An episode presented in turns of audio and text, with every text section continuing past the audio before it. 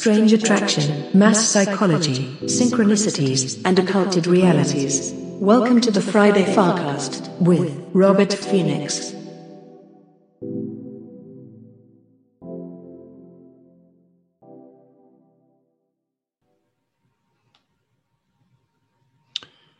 And with that, we are live. Welcome back, everybody, to another edition of the Friday Farcast. I'm Robert Phoenix. I'll be your uh, tour guide here for the next roughly hour and a half or so. So uh, we're going to have a um, an interesting show in store for you today, and we're going to be joined by my friend uh, Jeanette Hormuth uh, for the first half hour, and we're going to get a, a kind of an update with Jeanette who has uh, been engaged in a two two year long uh, battle with the uh, county Gillespie and uh, the um, uh, the whole voting process here, and it it all stems from when Jeanette and I were engaged in a uh, an anti fluoride campaign, and we managed to get the the the issue on the ballot. We wanted the fluoride removed from the water here in Fredericksburg. So we got enough signatures and well, we ran a, I think a really good campaign, probably too good in some ways. And we uh, we were met with a very crushing defeat, which was odd. And for two reasons. One of the reasons it was odd was because we stood outside of the exit polls in a number of places with people uh, who were, you know, kind of watching what was going on. Of course, we had our signs and all that shit.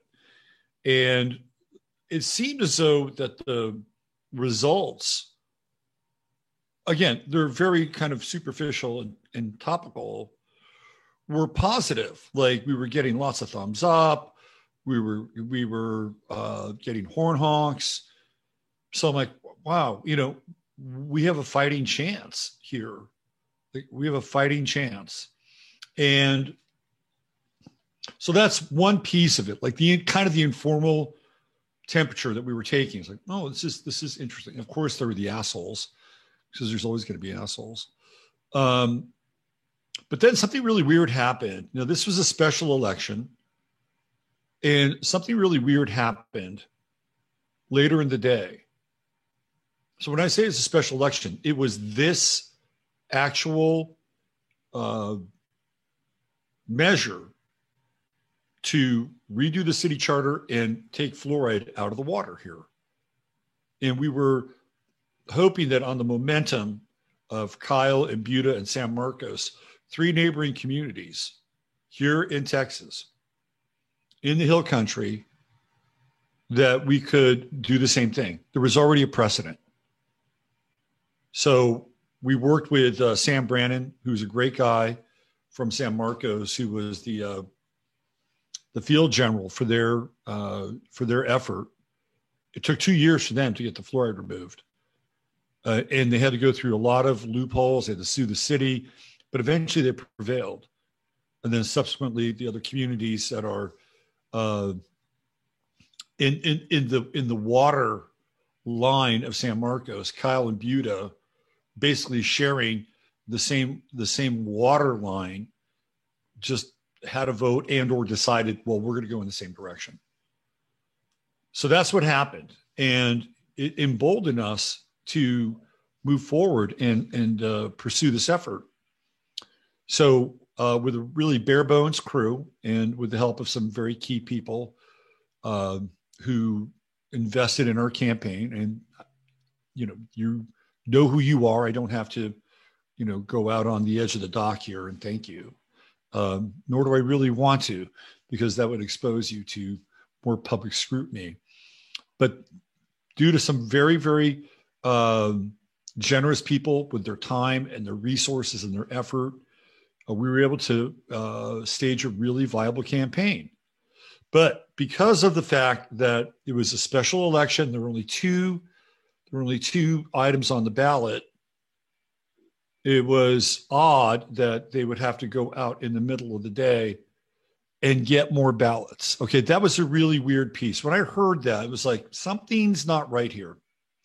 Not only that, but where they put the the actual measure on the ballot and the language on the ballot, of course, is part of the game that's played. So we're going to bring Jeanette on here. We're going to talk a little bit about that process.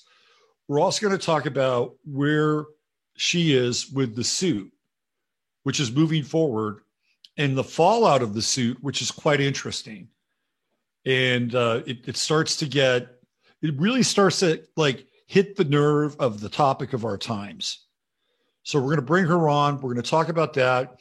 And then when we're done, uh, we're going to go to her fundraiser page and see if we can drum up some financial support for her so that she can finish paying the lawyers who are quite good and have have worked on have decided to work on this at a reduced rate because they believe that there's a there there. They wouldn't have taken this case on if there wasn't a there there.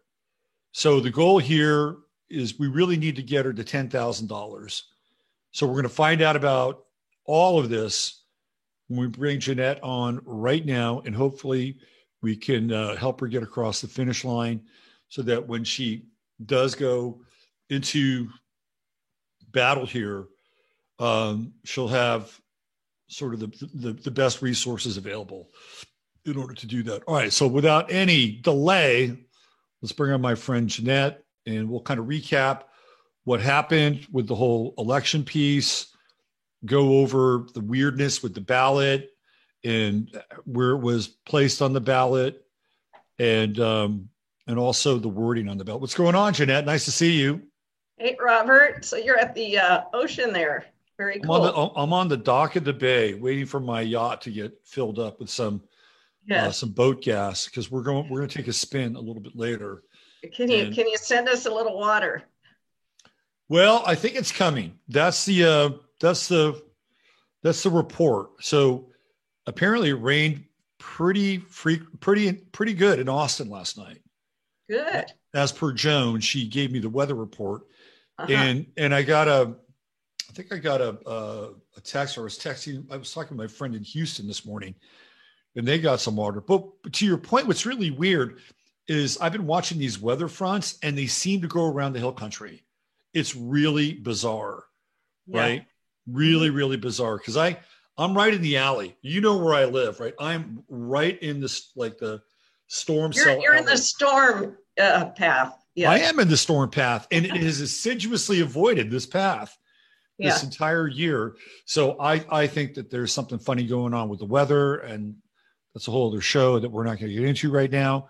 Um, but we're well, going to talk about water and elections. Let's talk about water and elections. So uh, just before you came on, I kind of laid the groundwork for what we're going to talk about, and I and I kind of recapped, you know, how we put together the campaign. Um, and how you know we, we we're kind of piggybacking a little bit on San Marcos and Kyle and Buda. So this was not something that was it wasn't an impossible dream. Like we had seen these other communities right. get involved and flip the switch and remove the fluoride from their water.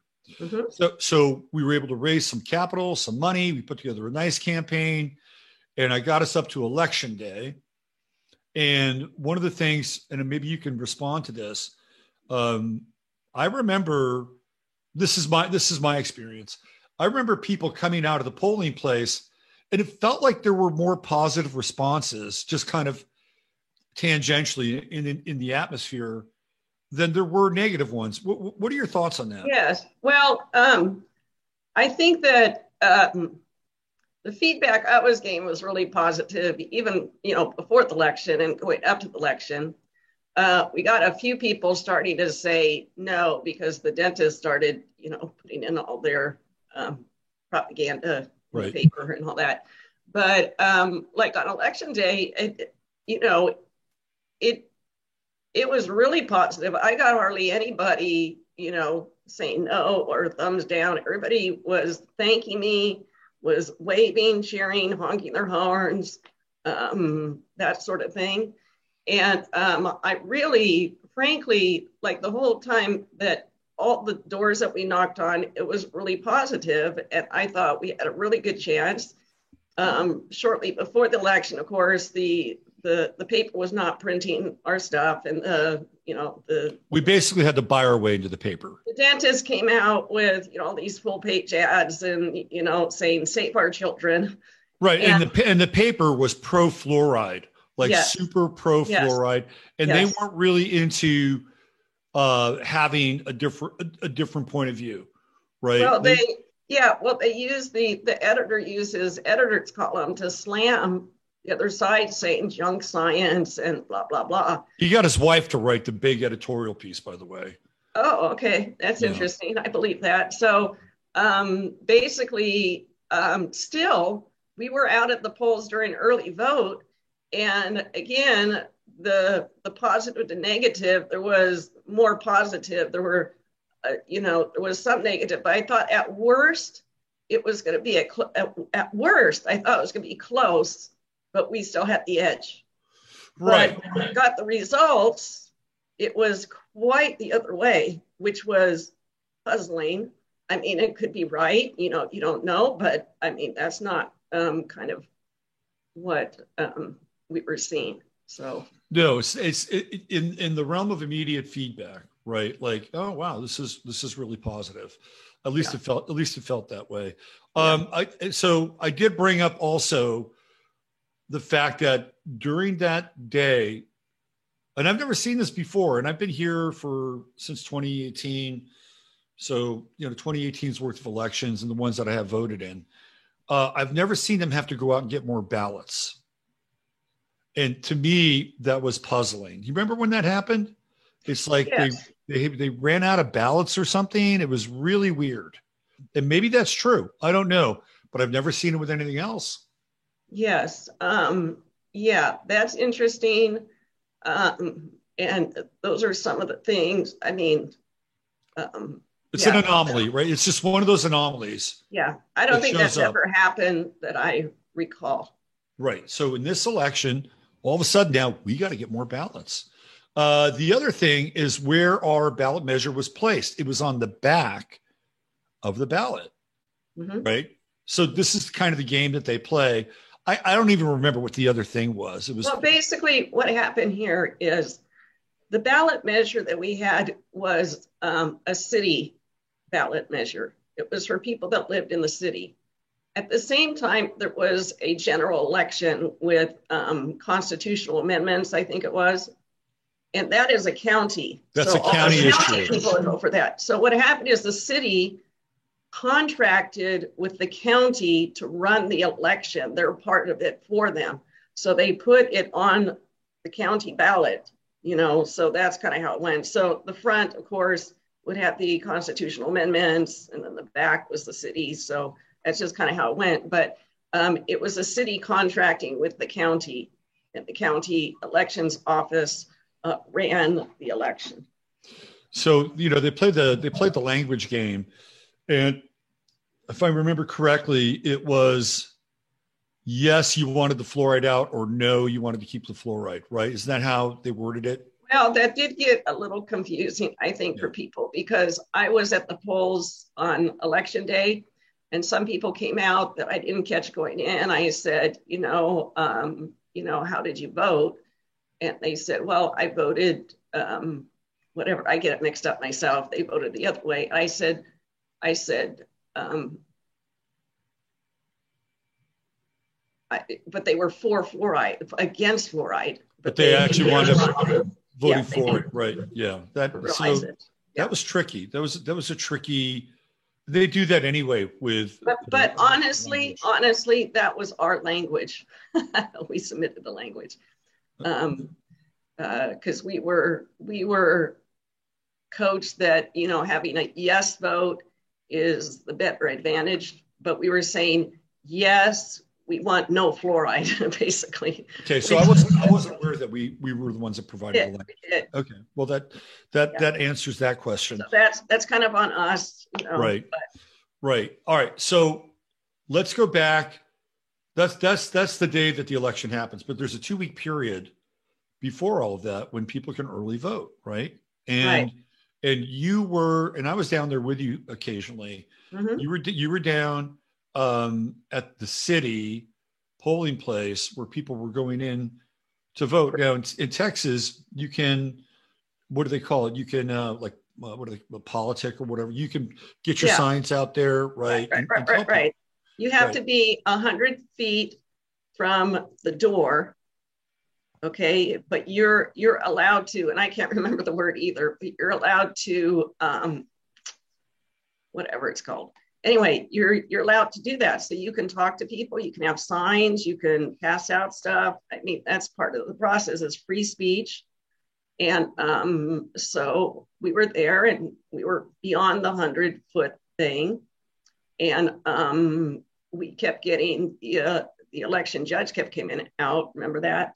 Yep, yep, And and he called the police on me twice. you know, twice. saying I was harassing the voters or I was obstructing traffic. And if you've ever been there, um, there's a parking lot that nobody's there. Okay. And when people are early voting, there's not a lot. So one car might come in, you know, and a while later, another car might come in. So as they were coming in and they were in the parking lot, ready to go to some, you know, space, um, they, they wrote down their window and I just would hand them our little thing, Right, you know, right, talk yeah. to them real quick, you know. And so he's saying, um, obstructing traffic. And then the next thing they did is they moved their sign that uh, uh, they put a sign out there to direct people to go park in the back of the parking lot. Like there's all these empty parking spots everywhere, and they're all for that building. So anyone can park. But what they did is they then moved this sign that says election parking and was directing people to the way back so that I couldn't talk to them, you know, Right. because that's in the hundred, you know, thing. Right, right. And at some, uh, sometimes the, the judge was just standing outside, just sort of, uh, kind of it felt like a, um, what do you call it? Uh, Gestapo or, or prison guard, you know, standing there, you know, just. Right, right. So So, an, an undue amount of pressure um, and oversight, especially with the cops. I mean, come on, right? Like, what are you really doing? Are you assaulting people? and Are you? everybody knows, I mean, you know me, everyone was laughing when they heard about that because they go, Jeanette, we would have, like have to teach you how to be like aggressive or harassing or, you know. I mean, it's it's absolutely. If if it wasn't so, um, in, in a lot of ways, if it wasn't so infuriating, it would be funny, right? But it is infuriating because they were engaged in a police state action. That's really what they were doing. This is a police state action, and they were asserting a form of tyranny over you in that moment, right? And not once, but twice. You would think once they clear it up, right? Like, oh yeah, okay, it good. was about three, three or four three times, three times. So you would think that after the first time, be like, you know what, we're good with her, right? We're good with her. But the city, the police in a city answer to who? They answer to the mayor and they answer to the city manager, right? So if the mayor and the city manager is directing those police to keep coming back out there, what do you think they're going to do?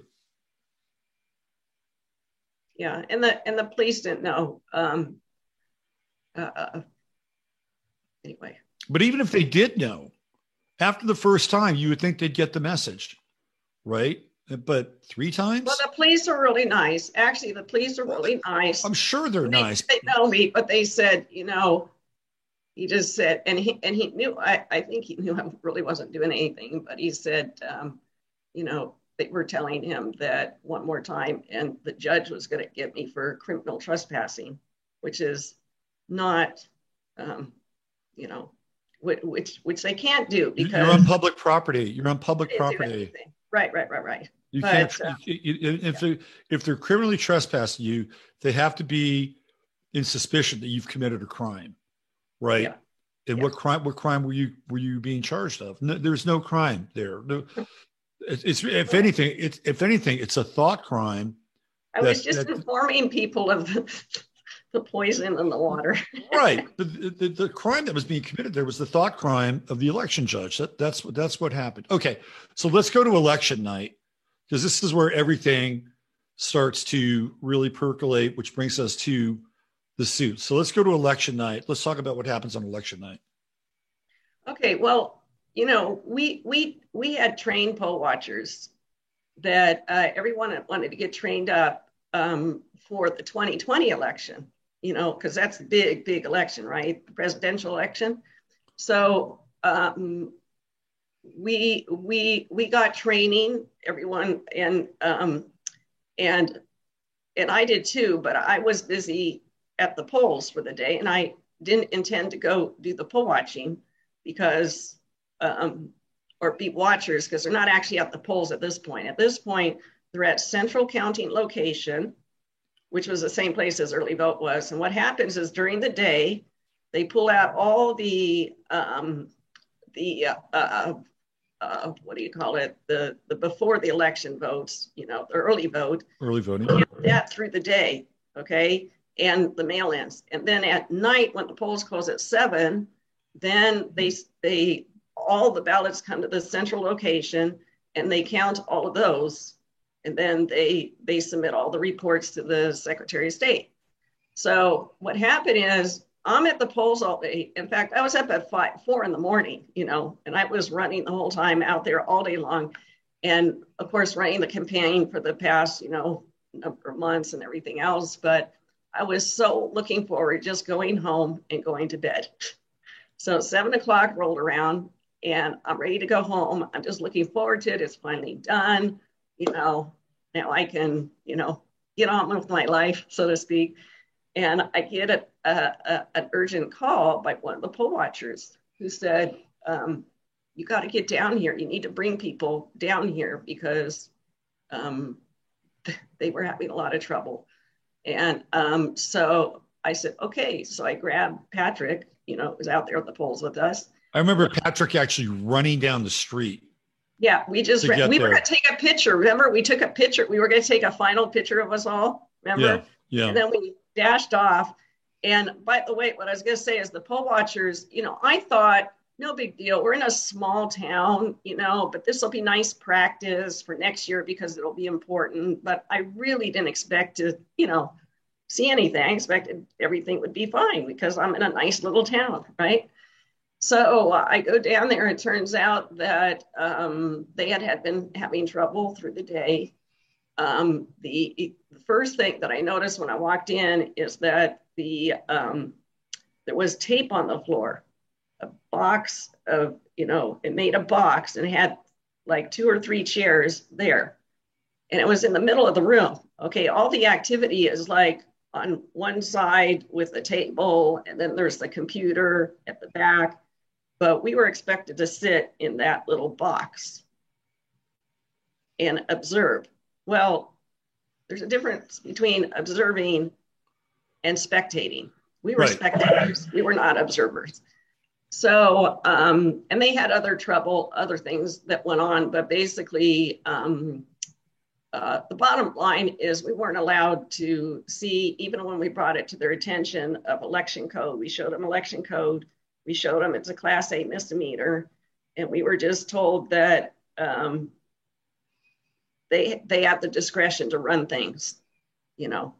So, um, and we weren't allowed to watch. They had the computer, one computer they had in a lock in a back closet. That's the one they send the results to the Secretary of State. We couldn't watch that um, so anyway, and then at the end of the day, um, we get to the end and, um, you know, all the ballots were sitting on their boxes and um, were not secured or put away. Um, they wouldn't give us, you know, records that we're entitled to and different things like that. But they said, we're all done, you know, and they shoved us out the door. And um, but they weren't. They, weren't done. They weren't done. Well, right. And we come to find out. Well, first of all, the ballots weren't secure, and so at the end of the day, um, and this is all in the affidavits. We we all wrote sworn statements to all of this, but um, basically they weren't they they they weren't following election law. We're entitled to certain records. We're entitled to observe, which means getting close enough to see, you know, what you want to observe and um, and then uh, the, the, obstruction of the poll watchers. And so um, they whisked us out, and um, so we we come to find out that they actually didn't leave till three in the morning, and we were whisked out around well. So uh, who knows what was happening? But it's just that when you combine all these things, as a result, we called a recount. Okay. Right. So the recount also had all these, you know, kind of There were, harassment, there were, anom- there were anomalies. There were also You know, irregularities, Yeah. um, harassments, and, and, and the fact of not following the law. So uh, we had issues there as well. Uh, we we had to call the Secretary of State a number of times to get them to uh, speak to them or communicate to them that we are entitled to do this, that, the other thing, which they were preventing us. And um, and then we discovered uh, we discovered that uh, 400 ballots did not, uh, roughly 400 ballots did not have the signature of the judge. Now, all the ballots by law, before they're given out to um, the voters, must be signed by the um, election judge. Okay. Um, otherwise, they cannot be given out. They're illegal ballots, basically. They're insufficient because that that helps guarantee the uh, chain of custody. Because you should be able to follow everything to every step and know that that is that ballot went here and there, the other thing. Well, so 400 of them were not signed, and then we found other things. Once we we got copies of everything, and once we went through all the ballots and stuff, we found things, and so we we filed the suit um, because there was enough um, problems and questions and you know serious things that um, to challenge the election. You know, that you can't say that it was valid. I mean, you can't, you know, you can't ascertain that that was the true vote with all the, with the things that had happened. So that's why we filed a suit. And um, anyway, uh, it's it's been like watching paint dry. Um, what was interesting though is shortly after we filed the suit, maybe a month or so, I can't remember, but at some point there, our mayor actually resigned. I thought that was interesting. Yeah, could I could I jump in here and just add a little something to what Yeah. you're talking about? Yeah. So one of the things that you alluded to, but didn't completely flesh out, was the fact that you and Angela kept going back and forth between the Secretary of State, the county judge, right, and also the election. Oh yeah, yeah. That was Okay. a different election. That was a different election. Okay. But but still, even Yes. when you were Yes. going to the Secretary of State and the election judge, the election judge was basically saying, "Tough shit." well, you know, what he's told we, us since we run it the way we run it, right? This exactly. it. Yeah. What happened is that we've been at uh, almost every election since, and it's gotten worse to the point where we know that they're doing it knowingly because we have we have had to contact the Secretary of State, who then sends them emails or talks to them on the phone saying what you're doing is violating election law. Then he'll just do it again or ignore it. The last time we went, he said, well, he just had a different interpretation of the law than the Secretary of State. That's right. the thing is that you know who has the um, the authority, the authority to interpret the law. It's the Secretary of State. That's in the law. So so we have that going. One time he told us, sue us. You know, so we have not been able to see anything. We've been pushed in a corner. One time they actually kept us from even we all showed up in the morning and the three major poll watchers that are most experienced they barred us from going in illegally and it took all day before i was finally get in but we had to call the we called the county commissioners we called the judge we called the police i filed a police report because what they were doing they were violating a couple um, laws there. I called the secretary of state who sent them a letter and even after she sent the letter say that um, it was unlawful for him to be rejecting me that here's the reasons you can reject and it only is if you're ineligible. So and then he took it and he and then i gave him a new appointment form and he rejected me again. So finally at the end of the day we were able to get in. I think some people yeah a couple people went and talked to the judge uh, to see if he would do something finally uh, i think he might have made a phone call or something we got in but again i walk in there and all the poll watchers are off in a corner Nobody could say anything. So um, yeah. So, uh, it, it So, so, so, so the election judge, which we're going to get back to in a second, he went rogue. I mean, he just went totally rogue on this whole thing, right? It was like his little domain, his little fiefdom, and unless somebody uh, uh, higher up the food chain really sat on him, he wasn't going to do anything. He yeah, was and part of the problem, part of the problem is the Secretary of State does not have enforcement authority. They can only cite the law and tell you you're breaking the law. right. Problem is that we haven't had, um, there's not a mechanism to take care of it right there. The, the only thing you could do is file reports after, and it's a real long process, or sue like we are doing. Um, so, but this last year, um, the laws have changed. Some really, they're they're beefed up more, and now uh, there's some good things in place that are going to make it a little harder for um, the election uh, officials that are maybe um, not really doing their job the way they're supposed to. Um, it, it, it, it, it, it, it will it will expose things and prevent things, and there's there's penalties and stuff. So um, I, don't know if. By the way, I don't know if that's why they all quit too. Well, we're going to talk about that. Um, first off, you know, there is a, a predominant thought, which I, I do share, uh, which is at, at a national level, like, you know, how how efficient or how impactful is this whole process of voting, right? So I have my doubts about the national level, but on a local level, I still believe, particularly with something like fluoride, that people can make a difference. And I'm I'm not going to move off my my my block Right. with this Right. because again, I bring up the the example of Sam in Mhm. San Marcos, right? Yes. That Sam and his team made a difference. Now, here's an important point also to bring up when we have this discussion that they were there inside watching the votes being counted in San Marcos. And then all of a sudden, somebody shows up kind of out of the blue, doesn't really fit the profile of the vote It doesn't belong in the room. does too. not belong Yeah. in the room and they are there and then this guy kind of looks around and eventually he leaves right Mhm. That that's the story. That's that's what both sam they and, felt and they Laura felt that yeah they felt that they uh, prevented something from happening because of the fact that they were present. Right. Yes. they, they mitigated any potential yes. threat to what could take place. Yes. Right? Yes. so again i'm just giving you anecdotal evidence but the anecdotal evidence seems to uh, corroborate the fact that a number one your vote locally can make a difference. It happened in these communities. And number two when you're there and you're in a key observational position Mhm. it can it can really make a difference i mean even yeah just your presence just the presence People- Right. And and what's so wonderful is um, as a result of this and then the things that are happening in our city of us trying to get people out, people are starting to get involved. They're showing up, they're being present, and it and it's starting to have an effect.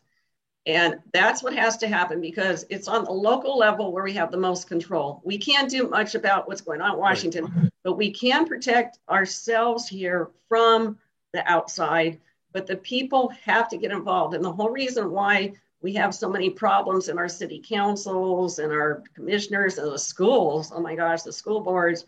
And then, of course, election stuff, which, by the way, we're not alone. Like, I'm in touch with poll watchers all over the um, state, and um, they have all had these issues Austin, Dallas, Houston, you know, major, major issues. And all the stuff that we saw on the national level when 2020 came that you saw on the news about poll watchers being locked out and all this kind of stuff. you, You know guys what? were all over It's it. been happening here. We're, we're, we're ahead of the game here. It's it's it's been happening here. So before that. So um anyway, Let's- but let's get back to the let's get back to the mayor really quick let's get back to the Yeah. mayor Yeah. so the mayor who had already been sued once and lost her suit now she's on really thin ice okay Yes. Yes. Co- covid happens and then the suit i think was filed when in 2019 was it 2019 No, it was I think it was the first of the year ish in 2020.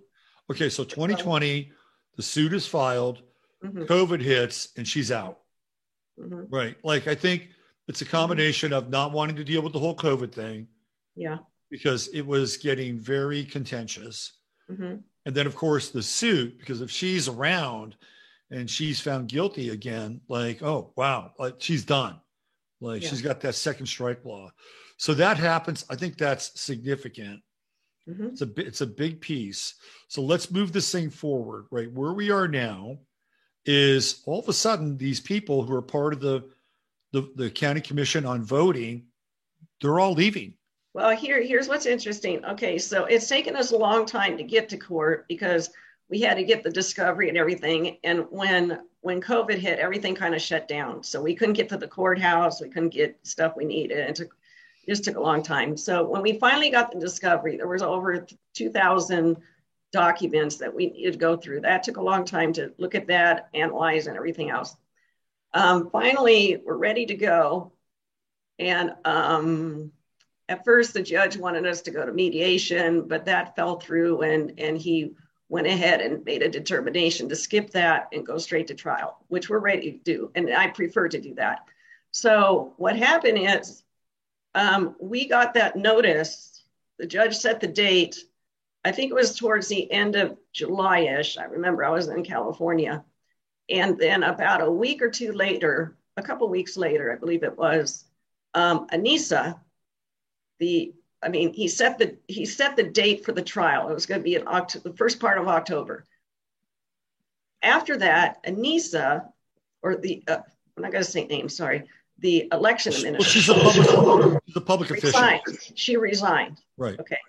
And I thought, I go, that's kind of interesting. And then about a week or two later, the whole election department quit. And I go, well, that's kind of interesting. And um, so anyway, that's kind of where it's at. So yeah, well, what what happened as a result of that is that the newspaper started to spew its propaganda, and the propaganda angle of all of this is that these election officials were bullied, they were harassed, they were fearing for their lives. They're pulling a page right out of this whole January 6th fairy tale, right? And now who's being demonized? Well, here's an interesting thing I want to mention. Uh, when they claimed that they uh, were threatened and stalked, is what they're they're trying to say. Um, which I, I don't know anyone who would have done that. I know none of us poll watchers or anybody. Um, uh, that's that's just crazy. But what happened is she claims she filed police reports. Well, it it now the the I saw it actually in a couple papers, and I know people that have checked, but there is no record of any reports that they filed with the sheriffs or the police. So, yeah. Yeah. So basically, what they're doing is they're they're they're playing the victim role, right? They're they're the victim now, because theoretically, you know, if the judgment goes in your favor, they're in the wrong, right? And that election may not stand. We're not sure how this thing is going to be adjudicated. Well, it's it, you know it is on the judge. It is right. on the judge. Um, so you never know there. But we feel uh, really um, uh, excited to get to court, and um, we feel we have a really strong case because we did we did run across some other things in discovery that are are really pretty great as well. So um, you know we're and and even just the fact of filing the suit and doing what we're doing it's it's having an effect which is really good so um anyway you just do in my opinion you just do what what what's been given to you to do what's right if you if you are in a position to do so and because i have standing i was the one that would need to file that you know um, and it needed to be done because there were too many questions. And now, now, uh, like I said, we're ready to go to court with it, and um, we'll see what the judge. You know, you never know about judges. So I want everybody to please pray, of course, um, for you know the truth to come out, and um, and then I need to raise ten thousand dollars. right. So let's, let's get into that part of it. Um, let's see, here it is right here. I've got your fundraiser page locked and loaded, ready to go. And I'm going to put a link to this in the notes for the show page. And um, let me just move this screen up a little bit. Just going to close That's this. great. So, So- there is there's a summary down below of the press release we sent out when we first filed. So it kind of gives a summary of of a kind of what what is in the uh, petition, and then down below there's a link to the petition, and then also the the, the different um, supporting documents. One thing that's in there, but I noticed the link has shut down. I don't know. I have to check it, but we had the affidavits in there, which helped tell the story too. But I have to see what happened with that. But anyway, so this is just one of those. This is like GoFundMe. You know, you just click and and uh, Right. And we, we, chose this because it was a little safer in terms of uh, not being shut down. And I think even the, the transfer rates are more affordable. Right. Right, and and they've been pretty good so far. We haven't had any trouble. So Yeah, yeah. So I'm going to put the link here uh, in the show notes. So if you feel like throwing down some money to help Jeanette cross the finish line, that'd be greatly appreciated. I'm gonna I'm gonna donate today uh, when the show is over, and uh, you know it says twenty thousand. That'd be great. You get ten. Uh, you'll be able to take care of your lawyer's costs, and I think that's an important thing to recognize that you have two lawyers involved here. One that we worked with when we put together the fluoride campaign, and then Mhm. another lawyer who, from what I understand, is really good. And uh, they both think that there's enough of a there there with this Right. case to take the case on, and even at a reduced rate. Right. yeah, they're So- even giving me a reduced rate. And, the major lawyer i- has worked with us before, and um, he's done these sort. This is kind of his area of expertise. So, and and he's a real good guy, real solid. Um, yeah. So, and he gets what's going on in the world and all that. So, um, I'm really thankful to have him. And uh, but it does cost money. So. uh, Which of course I don't have, but I have the fight. so if people can help me with the money part, we'll we'll take it to the all the way to the finish. Okay, well, we'll make sure that that link uh, shows up in the uh, show notes page. Um, I want to thank you for coming on here and giving us an update. And uh, again, you know, your your journey is like the journey of America right now, right? It, it, it's you know you've been on the front lines with this stuff since I've known you, um, and not only that, but you were ahead of the curve with the whole poll watching thing because in 2020 what did we see we saw basically you know people being roped off and oh yeah you can look through that window from 100 feet away Mhm. right so Mhm. you were you were ahead of the curve on this thing way back in 2018 so you know i just you know i commend you i respect you i love your effort. Uh, you're a true american. If we're going to use the word patriot you would qualify. And uh, i'm thankful you're here and thankful you're in the game. So let's see if we can support you okay? Thank you, Robert, and thank you for all you do. You know, your voice is so important, and uh, we all need to do our part. You know, everybody has gifts, and they're all they're all necessary. So Yeah, and let me let me just circle back really quickly to again your involvement.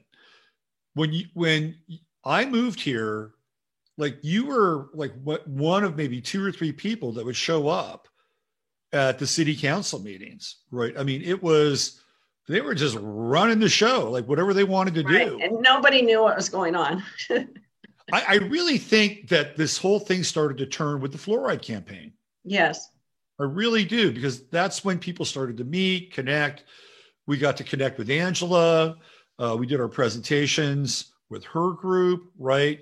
And then all of a sudden, this network started to mushroom a little bit.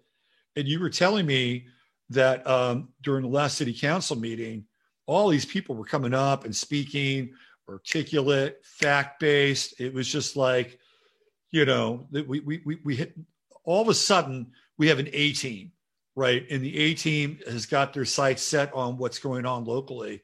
So again, it's you were there. You were there at the beginning, and now, you know, the reinforcements are showing up. So thanks again, and uh, hopefully we can get you close to the finish line here. all right. Thank you so much. All right, Jeanette. We'll talk. I'll talk to you soon and see you around town. All right.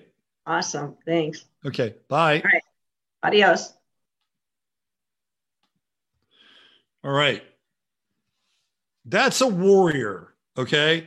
You she may not look like a warrior, but Jeanette is relentless. Absolutely relentless. She never gives up. Um, she's got her faith in God, right? She's got her faith in the Constitution and ideals that you know when you really look at the ideals, they work, they fit, they resonate, right? These are the things in the in the Constitution, right? The Declaration of Independence. These are the things that make sense we resonate with. And Jeanette has been tireless in her pursuit of those things. So you want to look at warrior? You just saw one. That's a warrior. Okay. Um, we're going to get into a different part of the show now. Transition. Then we get some thunder here. If we get thunder, there's a chance that my power may go out, which means that I may not be able to uh, finish the, the stream. We got the important part out. The important part was uh, the update, and it's going to be interesting. I mean, a lot of the times with the judge, it's the luck of the draw. Sometimes you can get a good judge, and they're going to be uh, considerate, right, to your case. And then there's Alex Jones. All right. So what I want to do now is I want to shift gears, and this is kind of a, a spinoff of uh, yesterday's show, which of course I do on 15 minutes of flame.com. I do that uh, now Tuesday, Wednesday, Thursday, since I'm taking Mondays off. Tuesday, Wednesday, Thursday on my website. Uh, I also stream live on Rumble at the same time. So yesterday I got into the programming of science fiction.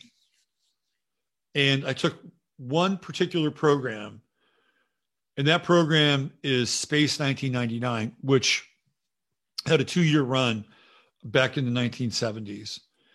And it started with the fashions of Rudy Gernreich. And let me let me just give you if you hit if you didn't see the show yesterday, um, here, let's do this. I'm just going to try to get you up to speed as quickly as possible without going down the Sir Lew grade rabbit hole because I had to set up some of that with um, the relationship with Lew Grade and ITV, ATV, all these other assorted companies that are related to uh, the Lew Grade empire, of which Space 1999 was part of. So it started with the fashion and the attire of Space 1999. You can see it here. Right. Here's another example of the attire. So I remember um, a couple years ago, I went back and I revisited this uh, this TV series, which was kind of like the English attempt to be sort of Star Trekky, right? And one of the things that I focused on was the fashion and the attire for Space 1999. And what really struck me was the unisex nature of their their their uniforms right there's nothing that really distinguishes uh, a man from a woman, right? They're all kind of gray, kind of uh, what do you call this? Taupe, maybe taupe, right? Gray, drab, brown. You have some diversity here, of course. Diversity included, included with batteries. Um, and then when you look at the, the, the uh, distinction or differentiation, you'll find it on the arms right? So you have the red arm, the gold arm, the black arm, the white arm, the brown arm, another gold arm, and then he's got nothing. But the the the uh, distinction on the arms uh, denotes what like group they're in, you know, whether it's technology or medical or security, right? So this is how they were able to figure out who belonged to what. Other than that, It's all pretty much the same. And then I looked at the hairstyles. And the hairstyles, with the exception of this woman, I think there was this one woman who could change into animals, apparently. Anna Sophia uh, brought that up yesterday. And I didn't remember the fact that she could shapeshift into an animal. I think that might be her. She looks like an animal shapeshifter, doesn't she? Meow.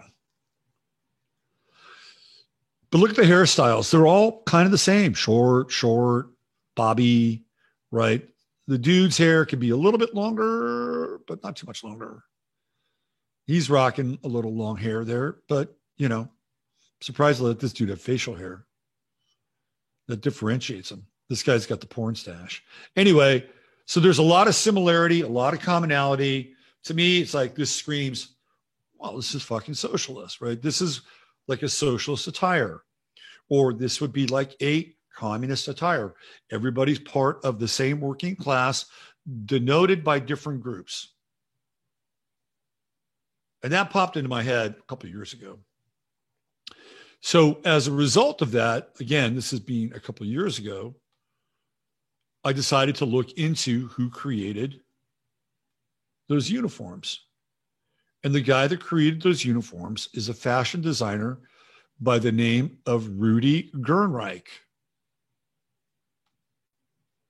So Rudolf Rudy Gernreich was an Austrian-born American fashion designer whose avant-garde clothing designs are generally regarded as the most innovative and dynamic fashion of the 1960s. So what, what is Rudy Gernreich known for? Well, he's known for the monokini. Shall we take a look at the monokini?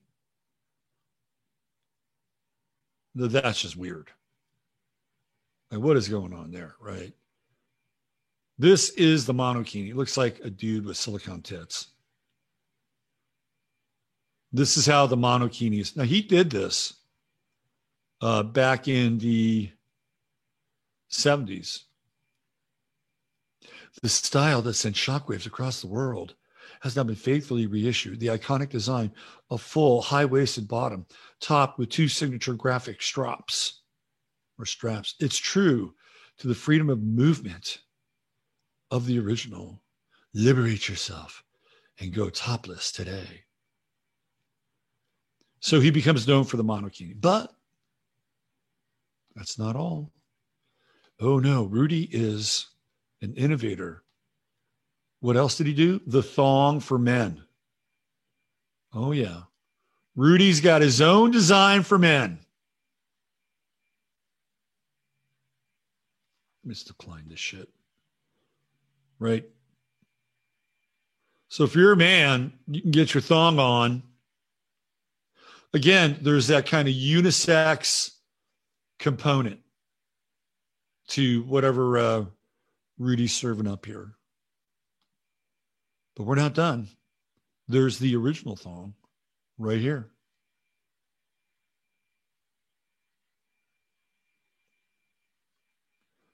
the thong bikini.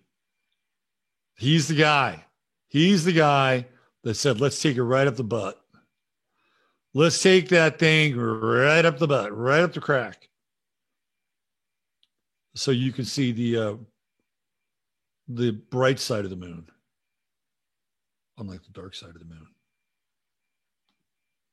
And then, of course, the bikini bottom, the ultra high cut thong bottom, stripped down and sleek up. These are the cultural achievements of Rudy Gernreich. Right? There you go. So, one of the things that Gernreich um, achieved or accomplished, of course, he's he's gay. Rudy's gay. So, one of the things he accomplishes is the objectification of women. It's like, let's objectify them all in the name of liberating the body. Now, look, I'm not a prude. I'm not a prude. I'm not suggesting we go back to the Victorian era swimsuits, okay? However, if you're a Muslim woman, you, you, you can't go in a swimsuit. You got you got to wear like a, a caftan or something when you go in the water, which is the exact extreme opposite. right? But the idea here is to begin to promote the objectification of women. Now, remember, this is all happening in the 70s. We have Playboy, we have Hugh Hefner, who is another agent in the objectification of women. This is the beginning of the hypersexualization of society. So that ultimately, it's like, well, geez, who needs to get married to have sex? There are all these willing uh, participants that uh, I can just uh, tap into. And if you're a woman, you throw a little feminism in there and you're right in the game. Pop the pill, right? The birth control pill, the brainchild of uh, Carl Djerassi and Syntex out of Mexico, and you're on, right? So we're talking about the beginning of the dissolution of an establishment, the thing, the nucleus that holds us together. So Rudy Gernreich is a disruptor in that world. Now, whether that's intentional or not, you can be the judge. I'm going to go with intentional. It's kind of how I am. It's Mars and Gemini. I'm going to uh, attack with a point of view.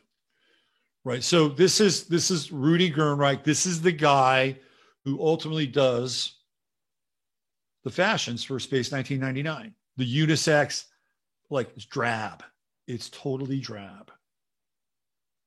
And I even remember going back and watching like uh, an episode. I think I have the two box set of Space 1999 stuff going back and watching, and even in my imagination, like trying to think, like, is that woman sexy?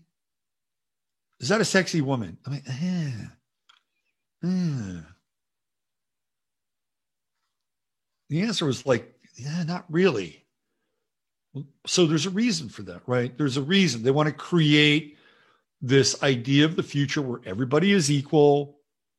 Everybody's equal. Everybody basically is the same, that there's theoretically no rank, only a division, right? Like this is your work group.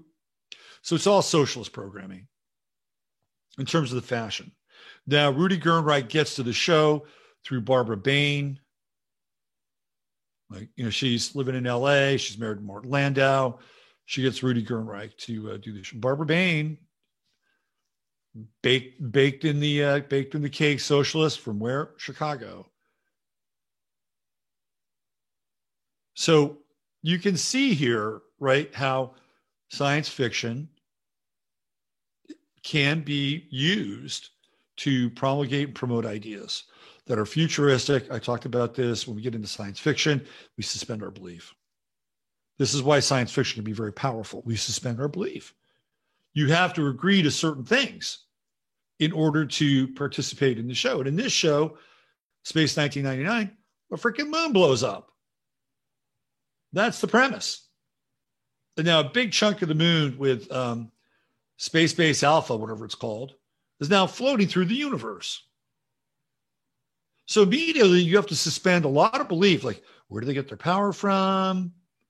Right? You're, you're just you're just on the journey on a rock in space and then you're going to encounter alien species and you know time anomalies and all the other shit that goes on with stuff like that. So when you suspend your belief now all of a sudden you have a fashion statement. It's like oh look everybody's everybody's equal. Oh isn't that nice? Now star trek kind of did this to some degree but they also didn't. Star trek what do you what do you remember from i know what i remember from star trek cleavage and short skirts. Like there were men and there were women on USS Enterprise. Moonbase Alpha, it's hard to tell. All right. So who or what or or the who and the what is driving the ideas of Rudy Gernreich? I have an answer for you. It's his lover. And his lover, see, there you go. Fashion is social commentary. Gernreich was very much against sexualization of the human body. Well, why the fuck did he make the monokini? You don't think that's the sexualization of the human body? You don't think that the thong, where you get you get to see the twerk muffins right out in the open. You don't think that's sexualization of the body?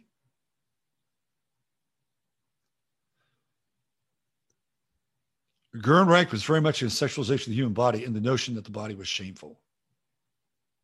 Was essentially Gernreich developed strong feelings about society's sexualization of the human body and disagreed with religious and social beliefs that the body was essentially shameful. He wanted to reduce the stigma of a naked body, to cure our societies uh, of its sex hangup, as he put it. What the fuck planet is this guy living on? Do you think that that would limit the sexualization of the body? Like, do you think the thong is going to limit the sexualization of the body? Give me a break. To me, the only respect you can give to a woman is to make her a human being, a totally emancipated woman who is totally free. Then why even make a fucking bikini? Because you'd be out of business. That's why. Why don't you just let her go naked? Wouldn't that be really free? Or better yet, why don't you give your bikinis away? Gernreich approached fashion as social commentary. He said, I realized you can say things with clothes. Editors of Life magazine asked him to envision clothes in the future for its January 1st, 1970 issue. Remember, the beginning of a decade, it's always the new story. Right? It's the new story, the new trends. Everything goes new. Now, there are years when a president is elected in at the beginning of the decade. Those are even more important. This time, Nixon was two years into office, being elected in 1968, reelected in 1972, and then quickly shuttled out. He produced designs of minimalist unisex garments that could be worn by either men or women. He said he wanted to create a utility principle that would take our mind off how we look and concentrate on really important matters. Fashion writer Mary Lou Luther, who became a good friend of Gernreich, wrote that he had two motives in his designs. One was to create modern fashion for the 20th century and beyond, and the other was as a social commentator who just happened to work in the medium of clothes. Gernreich purposefully uses designs to advance his socio political view. But were they his views? There's the old monokini, the no bra exhibitions, personal life. Ah, here we go. Now we're getting closer. Oh, I got to do a shift here with the camera. Give me one second. Oh, did it itself. Okay, cool. Now we're getting closer. Gernreich met Oreste Pucciani, future chairman of the UCLA French department, was a key figure in bringing Jean-Paul Sartre, Jean-Paul Sartre to the attention of American educators, the great existential nihilist. Oreste Pucciani was also a pivotal figure in the gay rights movement. The two men kept their relationship private, as Gernreich believed public acknowledgement of his homosexuality would negatively affect his fashion business. Unlike today, he'd be a fucking superstar. So eventually, he winds up um, he got involved in an entrapment case. He eventually winds up with Harry Hay. You don't really read a lot about Harry Hay here. Not a whole lot. You'll read about Mattachine, the Mattachine Society. Right here's Harry Hay, right here, right there. So we are going to get into uh, Harry Hay and then the Mattachine Society. That's where this is all going. So I found this incredibly bizarre minute and a half clip where somebody from PBS, this is just, you, it's going to flip your wig, actually interviews a member of the Mattachine Society. Now, the Mattachine Society was set up by Harry Hay and some of his radical cohorts. So their idea, and again, you you'll, you'll see these just like Rudy Gernreich, right? You'll see ideas in conflict. So the ideas in conflict represented threefold, um, threefold algorithm Number one, an idea in conflict is an indication that the individual themselves is conflicted, right? So they have a conflict or a war going on inside themselves. That's that's number one. Number two, ideas in conflict can be very good at destabilizing things. Just when you look at what Gernreich has to say, well, you know, I'm not into sexualizing the body. I'm just not into doing that. But then he creates the fucking thong, right? That's that's like an idea in conflict. There's a term for that. It's called cognitive dissonance. And when people are caught in cognitive dissonance, what happens? They're like, uh, I don't know, uh, right? Because you're trying to make a connection with two bits of information that don't connect. So is it something that is intentional? Or is it a byproduct of somebody who's in conflict with themselves? Probably both. Probably chicken and the egg. And then the other thing, this is the third manifestation of an idea in conflict, is that if you have an agenda, which clearly Harry Hay had an agenda, and even Rudy Gernreich had an agenda. If you have an agenda, having ideas in conflict can help mask your agenda because you can say one thing and do something completely different. Where do we see that all the time? That's like a common ploy. We, we, we see it on, on the news. We see it. Um, it's everywhere. It's everywhere, right? It's like, okay, well, you know, we have problems with supply chain or food, price of gas, all these, all this other bullshit and inflation. And what are you going to do? Send hundreds of billions of dollars to Ukraine. This is what I'm talking about. It's like an idea of conflict. Oh, we have inflation. Well, we don't have inflation. No. Well, this is the definition of inflation. Well, that's not the right definition. We'll change that. We're going to change the idea of def- the definition of inflation, which they did right? So these are like ideas in conflict. It creates cognitive dissonance. We're going to save the environment. But in order to do that, we're going to fuck the environment up. We're going to make the environment so inaccessible to you. But we're going to save it as a result. So thank us. It's like an idea in conflict. So I'm going to show you uh, this um, interview with the Mattachine well, a guy who's a, he's the weirdest fucking dude. So I'm going to show this to you, and I may wind up playing this um, once or twice, just because it's like so incredibly bizarre. All right, let me get into this. So this is a PBS special from I think 1966, if I'm not mistaken. So Richard Inman, look at that name, Dick Inman. Who makes this shit up? His name is Dick Inman. Was president of the Mattachine Society, one of the earliest gay rights groups. His goal was to legalize homosexuality between consenting adults. When you go into Mattachine Society, you know who you come up against, or is a peripheral influence is Alfred Kinsey. So now these guys are basically saying, hey, look, now back in the day, if you were gay, you could get arrested, right? Like if you were gay and you propositioned an undercover cop, you get arrested. Gay bars were completely underground, right? There were laws in place that made it more difficult. Wherever you weigh in on that, right? Wherever you weigh on that. So there's a part of me who was like, well, fuck it.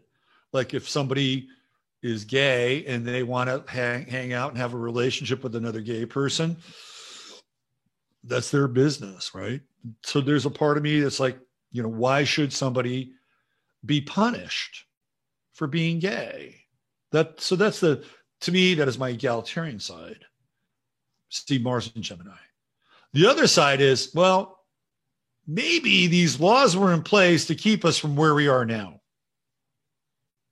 And if you really, really are honest with yourself and look at the look at the laws and look at how they acted as a type of governor, even though you're not going to prevent people from doing whatever they're going to do, right?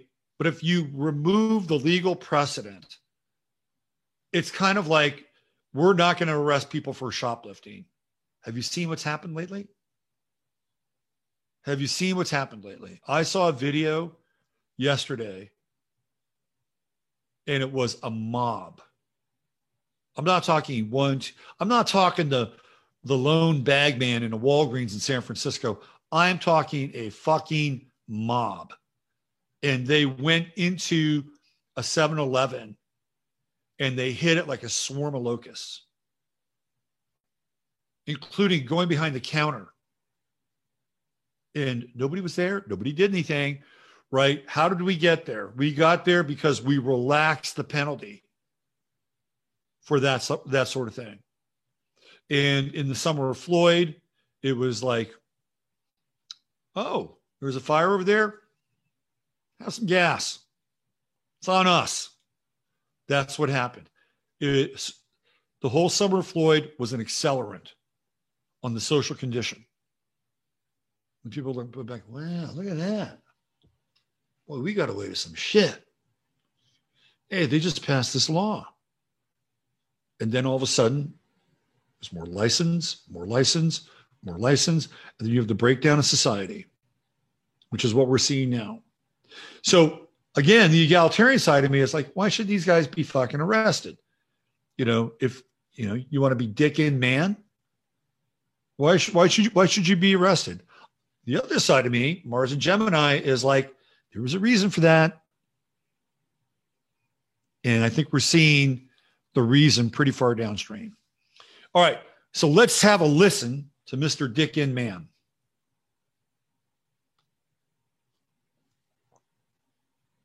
Up about, oh, I forget, some years ago, over four years ago.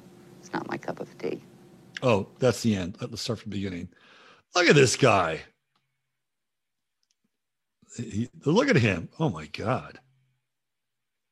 He, you know what he reminds me of? He looks like he's a fucking alien playing the role of a human. Look at him. Ooh, Dick Inman is creepy. Okay, so he, here we go. What, just watch his face. Watch his face when he tells this guy right to his face what the plans of the Mattachine Society are and not. All right, here we go. Let's watch this.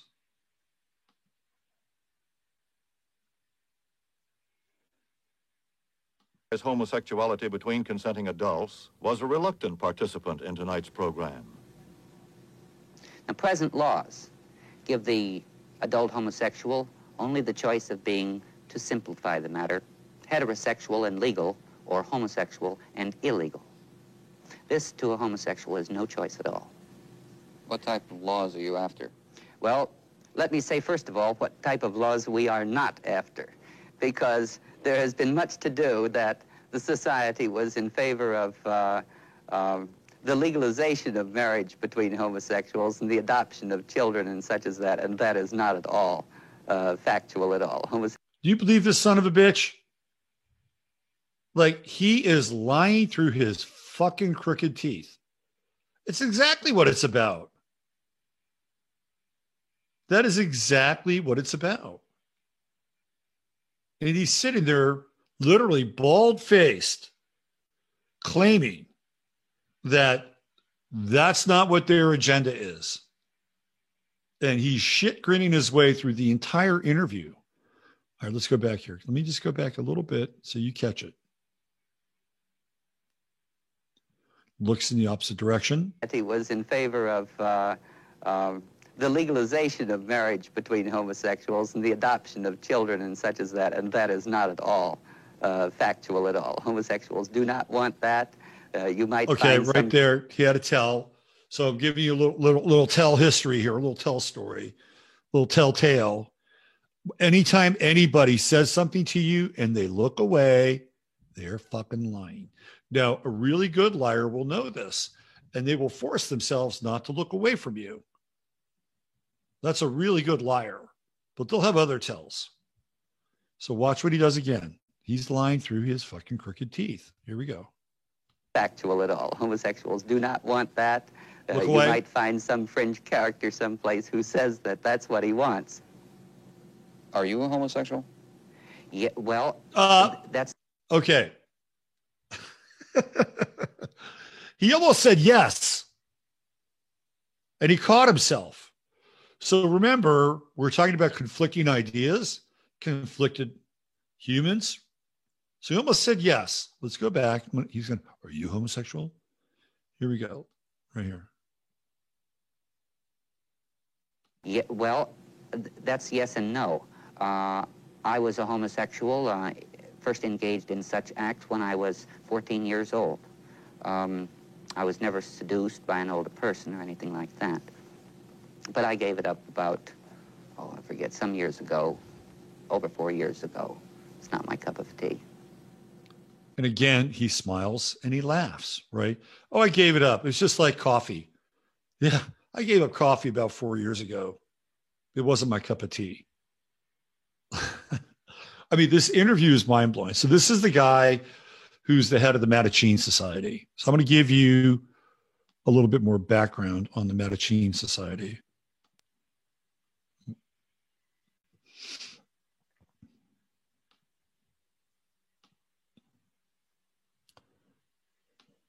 So this is where everything starts, right here. So the Mattachine Society, founded in 1950, what do we have? We have another zero year. Was an early national gay rights organization in the United States, perhaps preceded only by Chicago Society of Human Rights. Communist, okay, this is important now. Communist and labor activist Harry Hay. Who is Harry Hay? He is Rudy Gernreich's longtime lover. And did you see Harry Hay's ideas essentially being expressed on Space 1999 through Rudy Gernreich in the socialization of fashion? I sure did. The group uh, formed a group with a collection of male friends in Los Angeles to protect and improve the rights of gay men, branches in other cities. Uh, and by 1961, the society had splintered into regional groups at the beginning of the gay rights protest, news on Cuban prison work, camps for homosexuals, inspired Mattachine Society to organize protests at the United Nations and the White House. So Harry Hay conceived of a gay activist group in 1948. This goes all the way back to 1948. After signing a petition for a Progressive Party presidential candidate, Henry A. Wallace. Henry Wallace that was uh, that was FDR's um, Secretary of Agriculture, right? Let me just make sure I have that Henry Wallace right. Um, served the 33rd Vice President. Yeah. So he, this guy Henry Wallace, who was also very much into um, spirituality, um, he was out there. Henry Wallace was out there. So he was the 33rd vice president. Isn't that's an interesting number? And the 11th U.S. Secretary of Agriculture. So 33 and 11. After signing a petition for Progressive Party presidential candidate, Henry Wallace Hay spoke with other gay men. Uh, by the way, uh, Wallace was friends with Nicholas Roerich, the uh, the esotericist from Russia. Interesting character, another show. Um, about forming a gay support organization for him called Bachelors for Wallace. Encouraged by the response he received, he wrote the organizing principles that night, a document he referred to as the call. So they've got a manifesto. However, the men who've been interested at the party were less than enthusiastic the following morning. Over the next few years, Hay refined his idea finally conceiving of an international fraternal order to serve as a service and welfare organization devoted to the protection and improvement society's androgynous minority. Oh, kind of like Space 1999. Huh. He planned to call this organization Bachelors Anonymous. and envisioned it serving a similar function and purpose as Alcoholics Anonymous. Except with Alcoholics Anonymous, people have a problem. They're trying to kick something. Bachelors Anonymous, not the same function. Let's be, let's just be open about that. He met Rudy Gernreich in July 1950. The two became partners, and Hay showed Gernreich the call. Gernreich declaring the document the most dangerous thing he had ever read, became an enthusiastic financial supporter of the venture. So Rudy Gernreich's making money in the fashion world. He also comes from probably a well-to-do uh, Viennese family out of Austria. They left before World War II, um, kicked in. They probably got all their money out and moved to the States. He played, uh, okay, so uh, let's see. Uh, enthusiastic, although he did not lend his name to it, going instead by the initial R. Finally, on November 11, 11 11, 1950, Hay, along with Gernreich and friends Dale Jennings and partners Bob Hull and Chuck Rowland, held the first meeting of the Mattachine Society in Los Angeles under the name Society of Fools. So again, we're seeing like different names, duck and cover, right? Society of Fools. Hey, we're just jesters. We're just fooling around. Don't take us seriously. James Gruber and Conrad Stevens joined the society in April 1951, and they were generally considered to be original members. Also, that month, the group changed its name to the Mattachine Society, a name suggested by Gruber and chosen by Hay after medieval French secret societies of masked men who, through their anonymity, were empowered to criticize ruling monarchs with impunity. So the mask is that they're going to, for all intents and purposes, play straight. Harry Hay even does that. Harry Hay, when he becomes a member of the Socialist Party, CPUSA, becomes a member.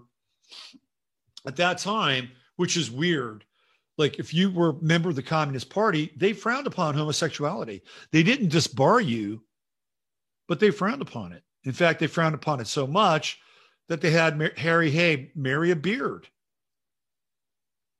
So again, that's his mask, right? And the mask is the guy's smiling through his teeth. Well, we have no intention of doing anything like that. As Hay became more involved in uh, his Mattachine work, he correspondingly became more concerned that his orientation would negatively affect the Communist Party. So there's a bit of a conflict there, which, like most other organizations at that time, was anti-homosexual, did not allow gay people to become members. Hay himself approached party leaders and recommended his own expulsion. The party decided to expel him as a security risk, but declaring him a lifelong friend of the people in recognition of his previous work for the party. Well, they married him off. He had to have a beard. Mattachine was originally organized in similar structure to the Communist Party. So when you really look at this, and I would love for James Lindsay to to um, to dive into this, because you can see where these agendas eventually converge, right? Socialism, communism, unisexuality, homosexuality, subversion, and revolt. They're all part of the same monad. Ultimately, they fuse together because look at it now. They're all part of critical theory, right? And these are, this is a phalanx, this group, not necessarily the Mattachine Society, but what they represent is a phalanx of critical theory in the whole critical theory army.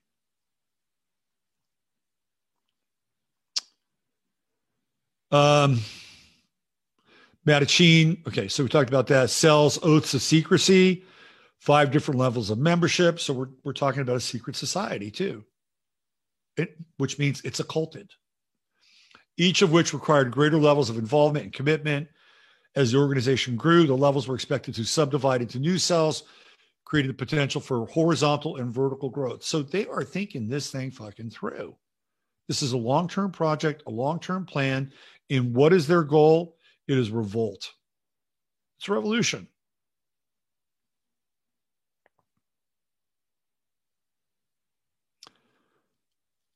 The Mattachine Society used so-called Harlequin diamonds as their emblem. The design of four diamonds arranged in a pattern to form a larger diamond.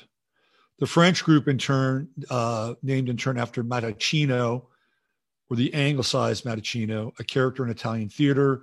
Matticino was kind of a court jester who would speak truth to the king when nobody else would. The Mattachine from Arabic mask wearers was originally Moorish.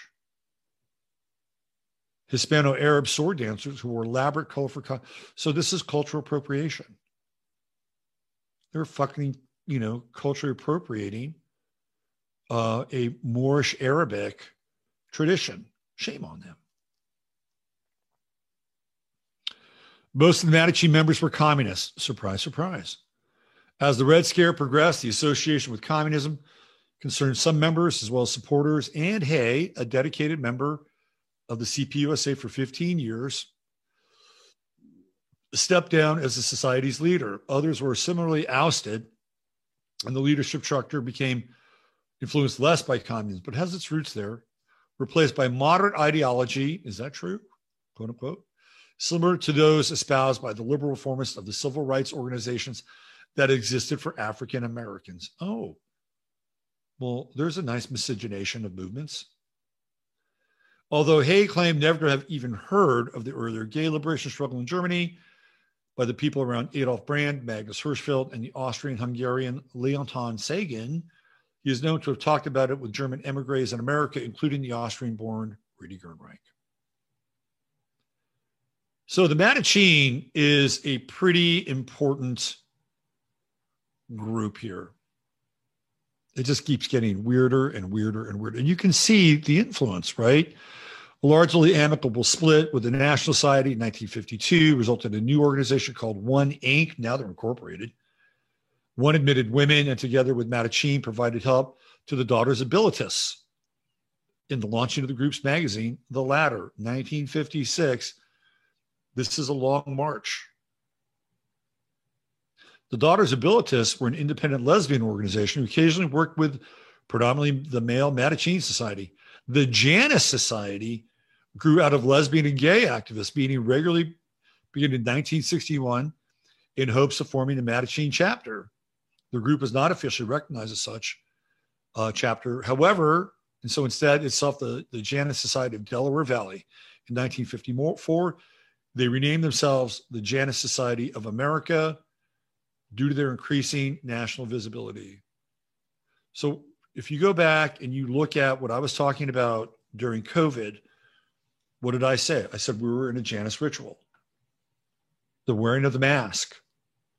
And then in society, there would be people with masks and without masks, which in some ways is a replication of Janus, the two faced God. If you look at Beyonce's new uh, album, there's it's like a video album. She's got a freaking Janus helmet and mask on her. Now, is that, is that intentional? So this thing just grows and grows and grows. So, um, January 1962, East Coast homophile organizations ECHO was established with its formative membership, including the Mattachine Society. And eventually, what happens with Harry Hay?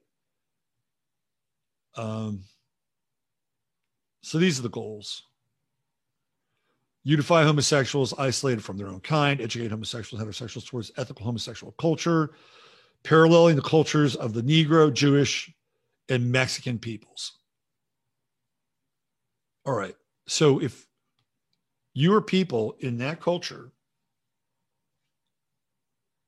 or in those cultures, and to me, this is if if if if I happen to be black in this lifetime and I saw these people piggybacking on like my struggle or struggle of my group or my family or my culture or my ancestry, I'd be like, get off my fucking yacht. You you don't belong on my yacht. Sorry. I don't even care if we, you know, share the same ethnicity. You got double trouble.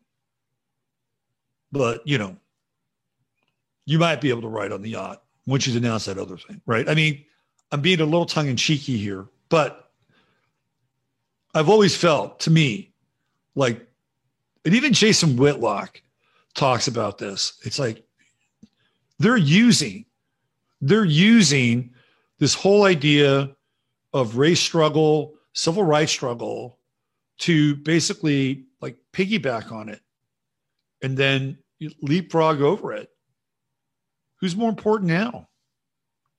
Who's more important now in terms of the struggle? Two years ago, it was George Floyd. Is that where the struggle is today? We, uh, it's part of the it's part of the talking point. It's always part of the talking point. But I would say the answer to that is no. And the figureheads for the struggle are the people that are you're not allowed to talk about now. Just ask James Lindsay. He was banned for using the word groomer. You, they had to come up with a new word for monkeypox, right? This is where we are. I'm just giving you the data points. So this whole thing with critical race, that's kind of that's getting further and further in the rearview mirror, and it's and it now we're on this like bullet train with pronouns, gender identity, and being driven by the roots of where all this started, which is the Mattachine Society. Now, Harry Hay eventually, so he's around Los Angeles. Here, I'll go into his bio a little bit here, a little bit more. Um,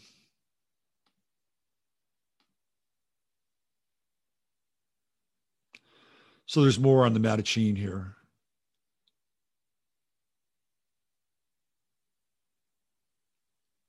Here, I'll show you. So this is this is another brief. So this is the Library of Congress. LGBTQIA plus studies. If we know what the plus is, it's minor attracted persons. This is coming right from the Library of Congress. I am not going to some right wing column to show you this information. The Mattachine Society, initially called the Mattachine Foundation, began as a secret organization in Los Angeles in 1950, with their first statement of purpose being drawn up in 1951. We know a lot of this here. Uh, the group was founded by communist organizer Harry Hay and other leftists, including Bob Hull, Chuck Rowland, Dale Jennings, Conrad Stevens, James Gruber, Rudy Gernreich. The Mattachine founders borrowed the initial structure of the organizational organization from the Communist Party and the leadership. The Fifth Order was anonymous, so members didn't even know their names.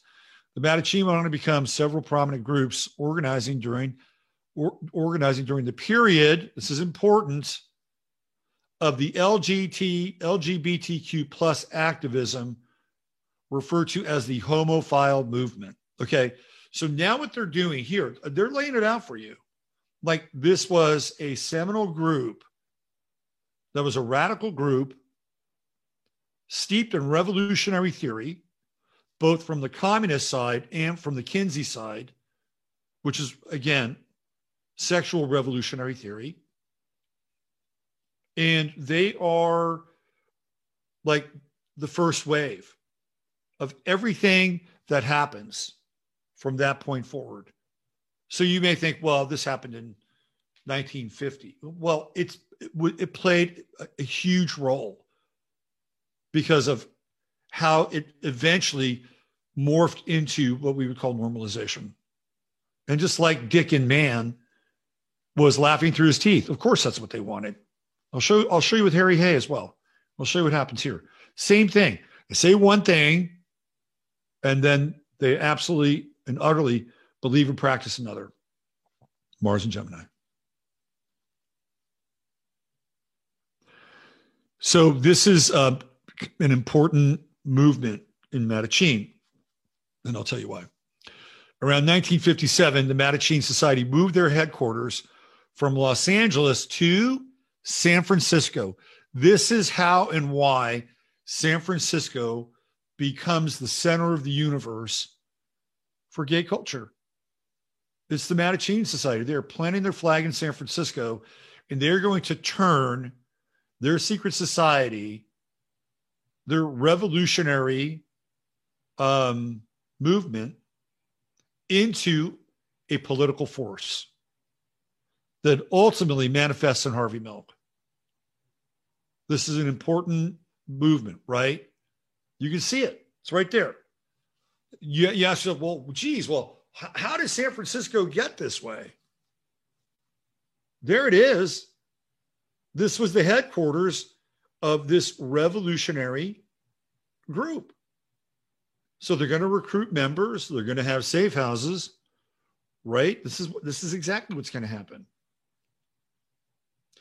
You know who else lived in San Francisco right around this time? Allen Ginsberg. Allen Ginsberg lived in Potrero Hill. We'll come back to Ginsberg. We're going to come back to Harry Hay and another group that Harry Hay had a hand in, although publicly he would say he did not, which is not true. We'll get back to that. A letter from the Mattachine Board of Directors. They informed the local chapters that the board had voted 5 to 2 in favor of revoking all area council charters and getting out of the branch office business. The letter went on to encourage local Mattachine branches to continue working autonomous, autonomously, which many did. The San Francisco Mattachine went on until 1967. So they had 10 years to create um, a center and a base in San Francisco. So by the time we're moving into the early 70s in San Francisco, this thing has, had totally taken root, right? You had Polk Street, and then you had the Castro, and this is how it gets there. This is this is the foundation. All right, so I'm going to go a little bit deeper into Harry Hay and uh, what he's about.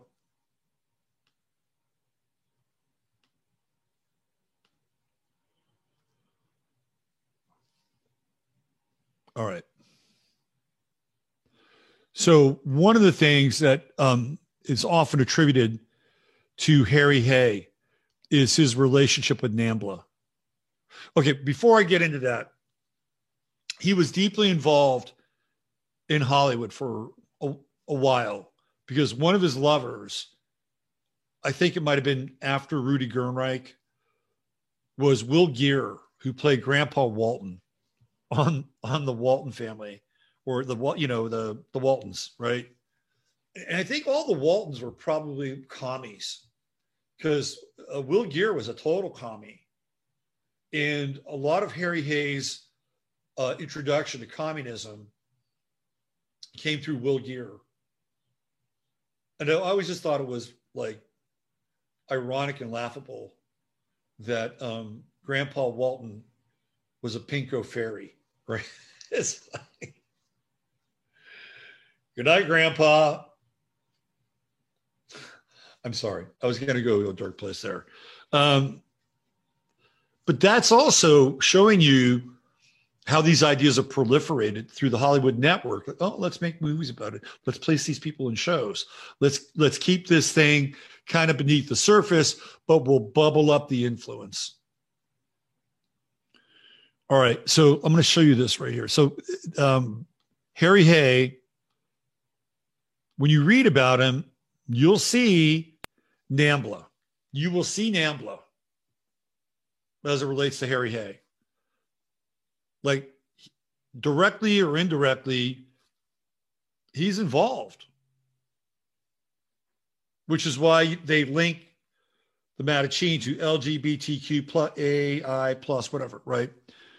Harry Hay, founder, 1950, first American gay group to survive, the Mattachine Society, co-founder, Gay Liberation Front, Southern California, 1969, blah, blah, blah, blah, blah, blah, blah, blah, blah, blah. Harry was a vocal and courageous supporter of NAMBLA. So he died at 90, October 24, 2002. Courageous supporter of NAMBLA, intergenerational sexual relationships. Though since his death, many of the assimilationists in the gay and lesbian movement, including its most prominent organizations, have already sought to erase that part of his radicalism, not to mention his communist roots and vocal critiques of their own approach to the powers that be. In order to bring truth to the record, I have transcribed these comments. So what's interesting is they're trying to scrub, and this guy, by the way, this guy is gay. He's gay. So he, again, he's not some right winger like he knows Harry Hay. And he's like fly your freak flag high, brother, because they're trying to, to diminish your ideology, which is communist, and your your pedology, which has to do with kids. All right, so let's let's keep going. I first met Harry in early 1983 at the time of these uh, of the first of these speeches. I was introduced to him and his lovely, I almost said saintly companion, John Burnside, a lovable gay man if there ever was one, by lesbian activist, self-professed witch, and sometime weed partner Catherine Davenport, a mutual friend and journalist for the New York Native. I knew about Harry's past as a communist and a labor activist, as well as the central role he had played in efforts to launch a gay movement in the dreary conformist 1950s, a time when homosexuality was still medicalized as a sickness or excoriated as a satanic perversion. I also knew that he had developed a philosophy of same sex love that seemed inspired by the writings of Edward Carpenter. Though without the explicit intermediate sex or third sex baggage, you're retaining a hint of the idea that gay men were destined to lead society to a higher level of sexual freedom and social justice. So these are Harry Hay's ideas that the gay male will be on the forefront, they will be the vanguard of sexual freedom and that last phrase, social justice. When I was president of the New York Gay Activist Alliance in 1975, we received a letter from Taos, from Harry from Taos, where he was living, in which I expounded his ideas with lots of capital letters, and to me, uh, which he expounded his lots of to me, rather strange formulations. I was excited because I hadn't realized that he was still alive. Since he had remained largely silent so far as gay issues were concerned, since he was driven out of Mattachine for his radicalism. So Mattachine eventually goes mainstream. So when I met him in 1983, I prepared a lavish turkey dinner for him, John, and Catherine. From then on, I considered him a friend. I was lucky to have spent more time with him than I could have hoped for, yet far less than I would have liked. At Phil Wilke's Wisconsin cabin and his St. Paul apartment at the Stonewall 25 demonstration in New York, 1994, where Harry and John, as well as the late Jim Kepner, another early member of the Mattachine Society and gay archivist, marched with the Spirit of Stonewall contingent that included NAMBLA.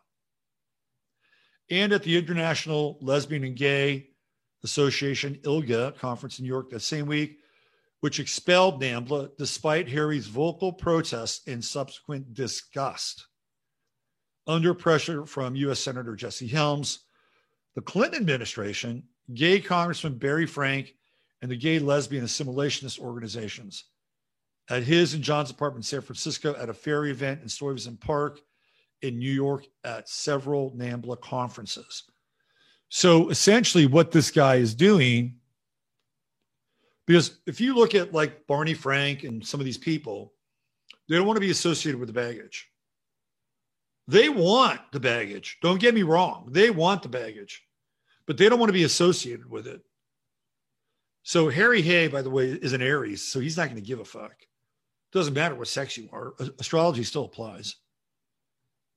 And he's like out there, you know, he's out there and yeah, Nambla on, right? That guy is setting the record straight. Now I found this video.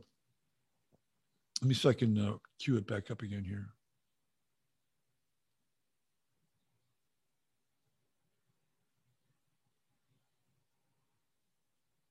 What is this? Is this from today? Oh, this is weird. What is this? Oh, the best TikTok astrology accounts. Ugh. All right, let me see if I can find this thing.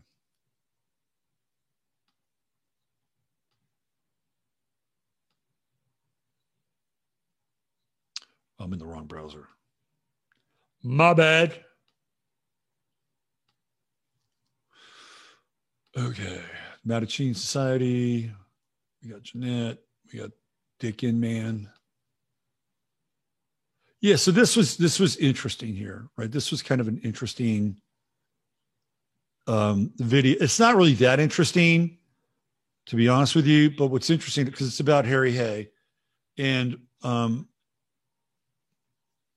so I can cue it up. In this video, which was posted on February 9th, 2022, which is not that long ago, what they do is they dispel the notion that Harry Hay had any um, connection, interest, or support for NAMBLA.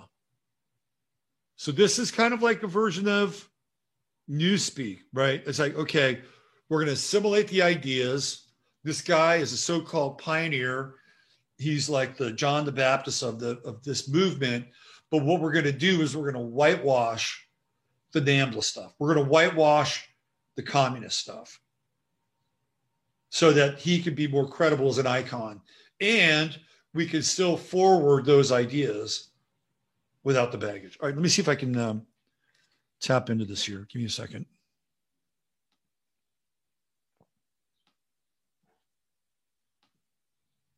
Okay, it looks like we're good. Let me just do this because sometimes I don't get sound.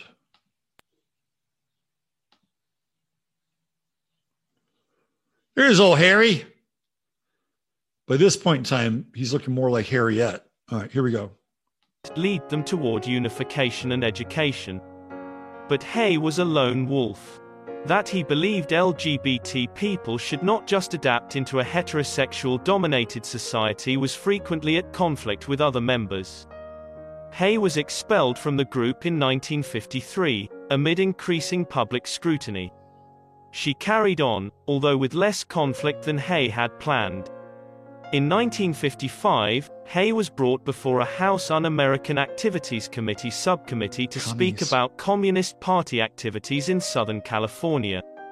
He spent the following decade and a half involved in progressive politics on the West Coast, including anti-draft and anti-war movements, after which the claims against him were rejected. Hay shunned coats and ties in favor of trousers, earrings, long hair, and necklaces. In 1962, Hay met and married the inventor John Burnside. The couple took part in homophile demonstrations in the 60s. Hay was the chairman of the Los Angeles Committee. Do you see how they're connecting Harry Hay with the civil rights movement? And by the way, he's not about assimilation. He, he does not want to assimilate into hetero society he wants his group ultimately to be a dominant group and overthrow hetero society. This is what Harry Hay was about. This is what Mattachine was about. So to me, this is again, they're like linking him up with fucking civil rights. Okay. Pay attention. Just pay attention to the programming, the marketing here, the propaganda. It's all part of the machine to fight the exclusion of homosexuals from the armed forces during this time, and he also served in other positions. In 1978, Hay founded the Radical Faeries, a gay fraternity that promoted gay rights with spiritualism and New Age traditions, while discouraging hetero imitation. Hay, a contentious elder statesman in the LGBT community in the 1980s and 1990s, valued diversity. He remained skeptical of the mainstream homosexual rights movement, frequently taking provocative positions like campaigning for the inclusion of NAMBLA in pride parades. Okay, do you see that? Do you see that? That is completely contrary to what I just read you. That guy who invited him over for dinner and cooked a wonderful turkey dinner for him marched with him as part of the NAMBLA contingency. And Hay spoke vociferously about NAMBLA not being allowed to be a part of whatever, you know, convention that they were having in New York. Whereas this video explicitly states the opposite. So that guy said, basically, I'm here to set the record straight because they're whitewashing everything. This is what happens but even in this world, this world is also um, vulnerable to Orwellian newspeak, right there. So they're creating like a, an alternative history for Harry Hay. And what are they doing here?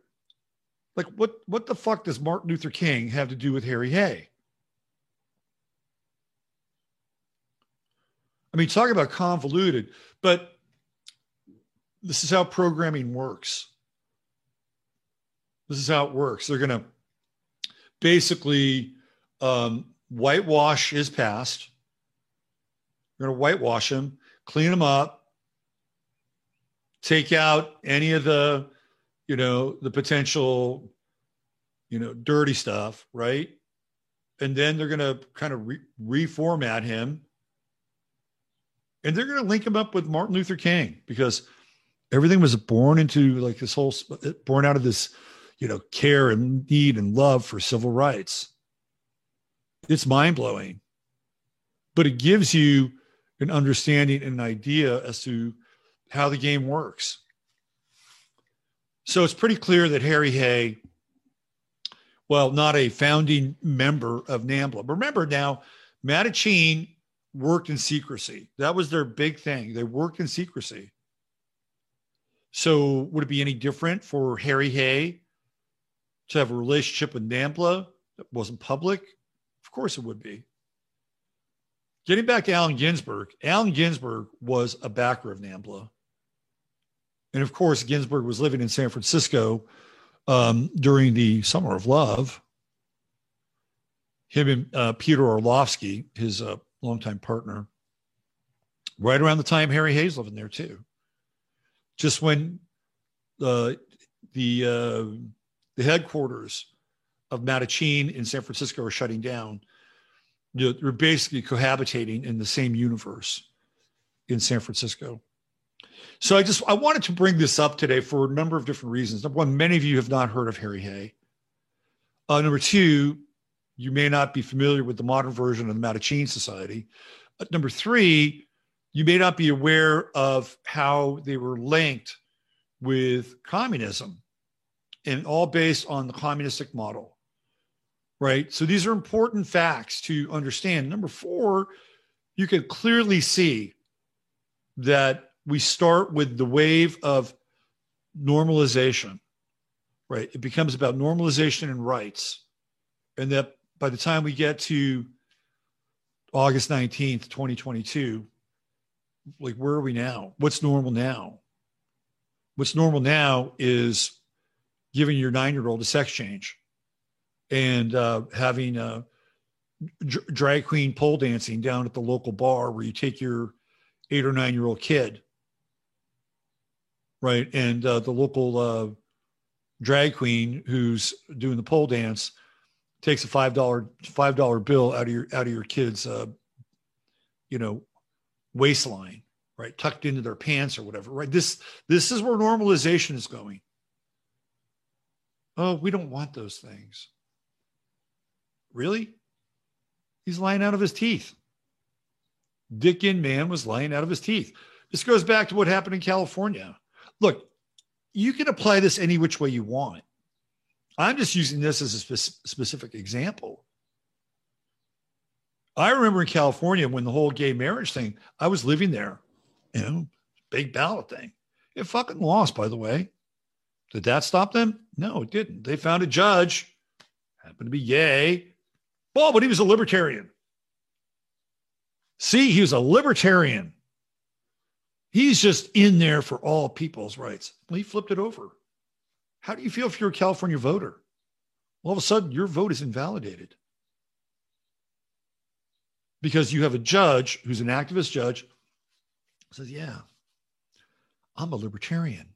It should be for everybody. And I remember during that time, it was like, yo, you're so afraid that, you know, we're going to involve your kids and we're going to try to bring homosexuality into the schools.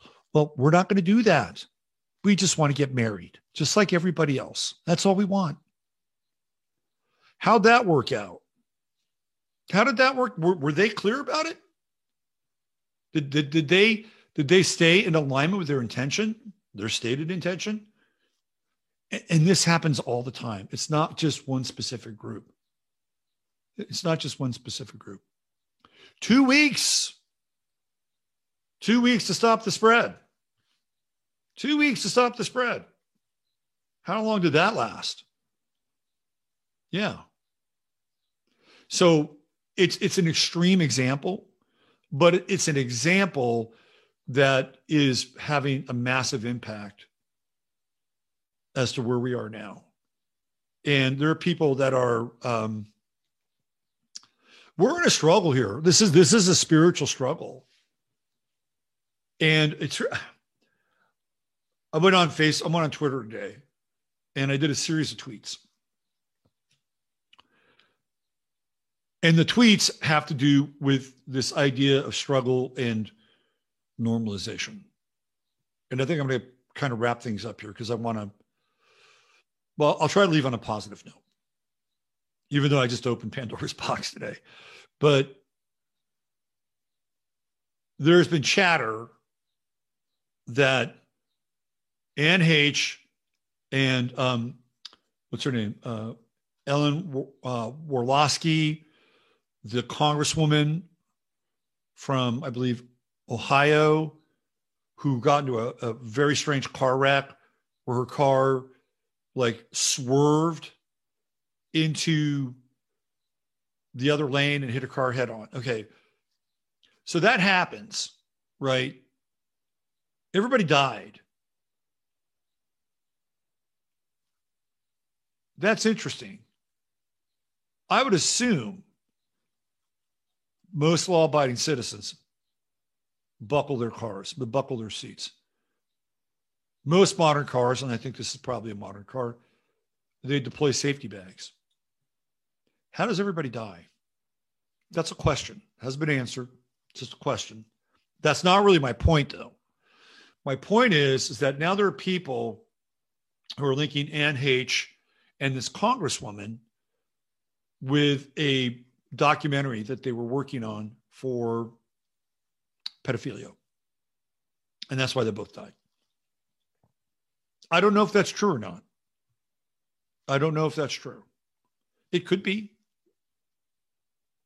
Is there a producer? Are there links? Do we have footage? Do we have emails? Is there anything that explicitly links the two together? And maybe there is, and I'm just not aware of it. And if there is, let me know. But this is what people now are starting to connect, right? Like, oh, well, all right. So it's a pedophile thing. Okay. Well, what about Paul Walker? Paul Walker got into what? A car accident. Supposedly, Paul Walker, and specifically the pedophile stuff was Hollywood related between Anne Heche and this um, congresswoman from Ohio. Supposedly, Paul Walker was doing the same thing. What happened to him? Wreck. Supposedly, Chris Cornell was doing the same thing. What happened to him? Well, he died. Supposedly, Chester Bennington was doing the same thing. What happened to him? Well, he died. Supposedly, DJ Avicii was doing the same thing. What happened to him? He died. Isaac Kappy was not doing a documentary, but you know, he was talking a lot of shit. And Isaac Kappy, again, apparently, supposedly, he died. Of all of them, Kappy's kind of in his own category. And I have mixed feelings about Isaac Kappy. I don't want to get into them right now. But I actually got, I actually, of all my YouTube videos on astrology, the one video that got deleted was the video with Isaac Kappy. And I was talking about Isaac Kappy. There was the one video that got deleted, not by me, but by the powers that be. So all these people set out to do a documentary and they die. What is the common theme here? Well, the common theme is theoretically they die and they're trying to expose pedophilia. But again, I'm going to just throw this out there. Like, where is where is the proof? And I'm not saying that they weren't because there could be proof. There could be, well, this person talked to this person and that person. This is what they were talking about, right? But but where is the proof? Is there any footage? Is there a script? You know, where where is where, where are the receipts with some of this stuff? And again, I'm not saying that they aren't or weren't but we automatically assumed that that's what was going on. But none of it has produced anything. It's like, well, we got 15 minutes of the film they were working on. And boy, in the first 15 minutes, there is a fucking smoking gun. We don't, there's none of that. So I'm not, again, I'm not saying these things didn't happen or they weren't involved in trying to uncover these things. But where does it always end up? In a cul-de-sac, in a dead end. Literally, that's where it ends up. What happens to people? Well, then people get really amped, right? It's the kid thing again. They get really amped. It's like, fuck. They were gonna they were gonna blow this thing wide open.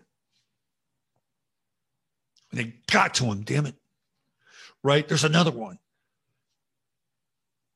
Like that's kind of dangerous.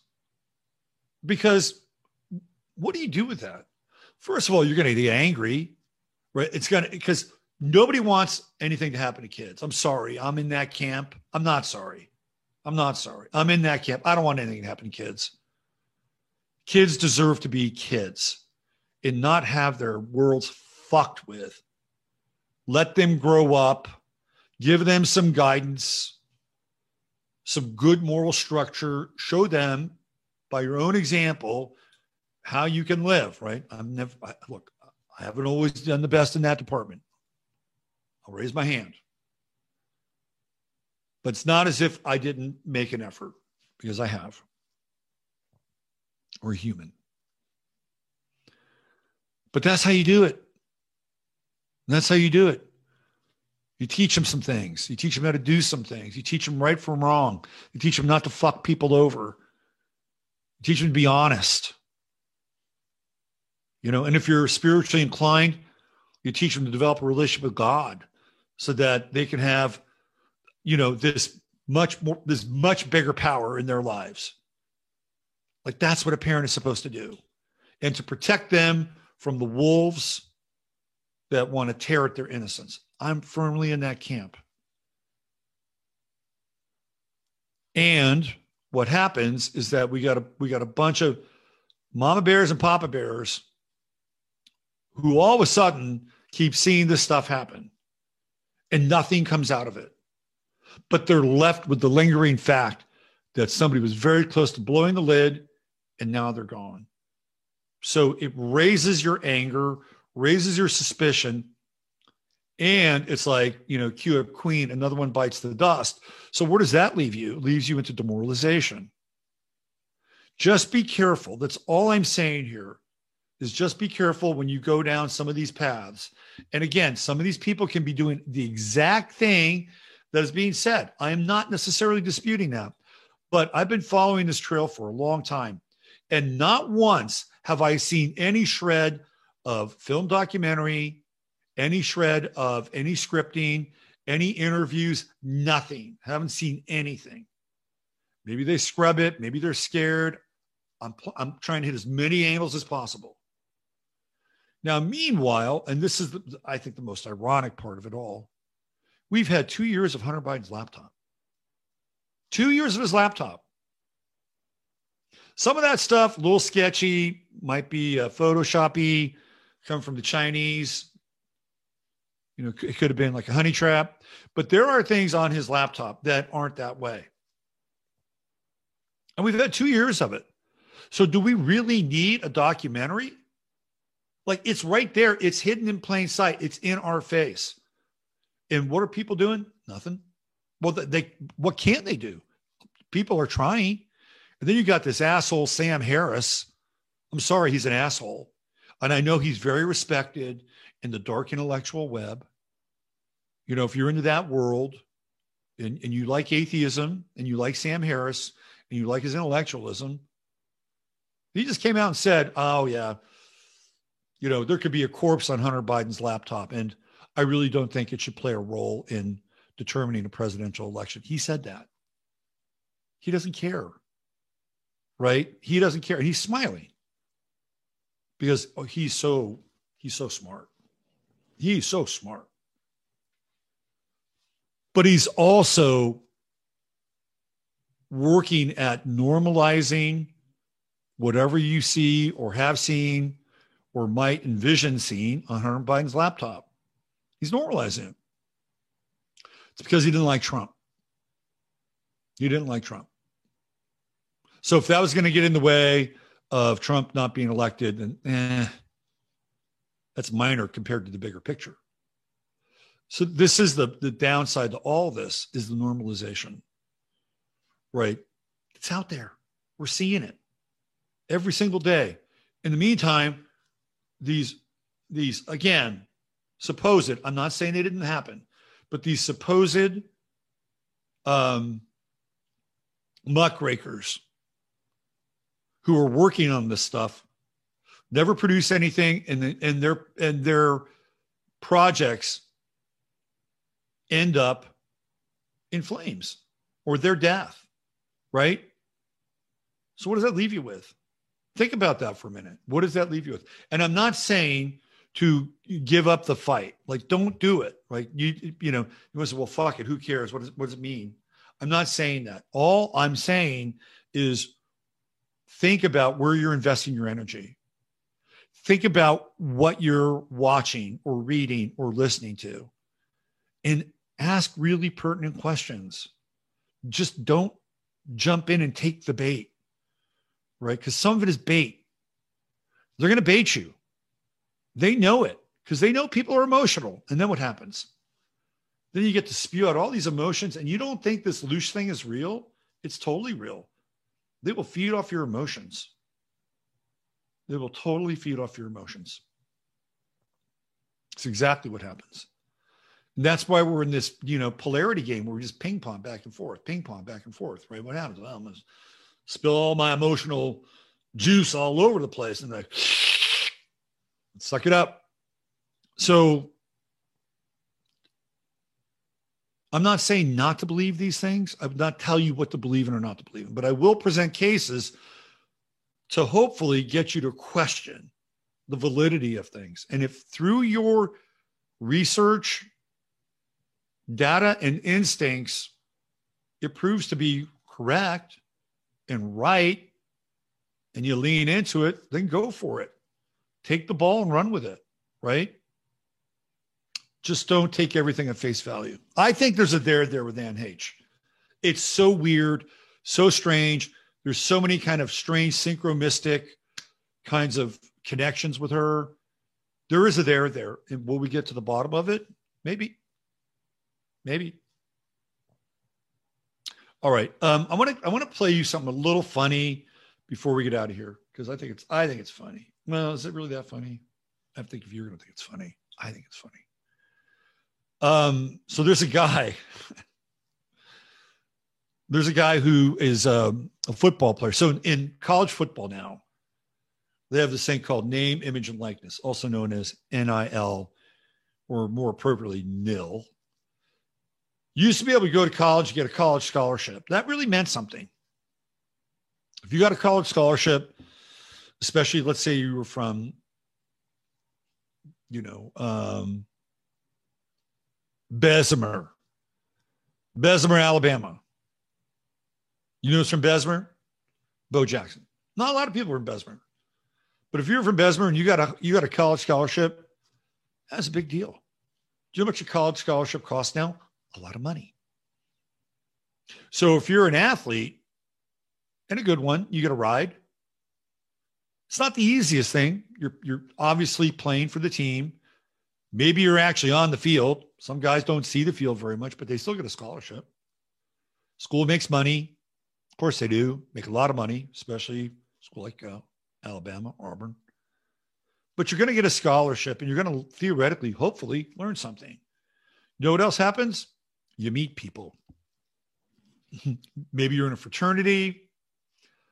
Um, maybe somebody who's a um, an alumni connects with you and says, "Hey, you know, when you graduate, here's my card. Give me a call."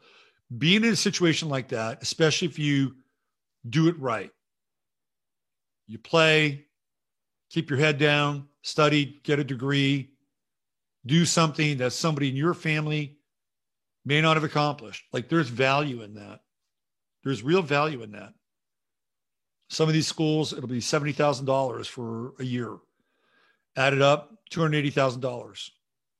That's $280,000 that the average kid who can't slam dunk a basketball, can't hit a ball 400 feet, can't throw a baseball 95 miles per hour, or can't run a uh, 4340, right? They're not they're not going to get that.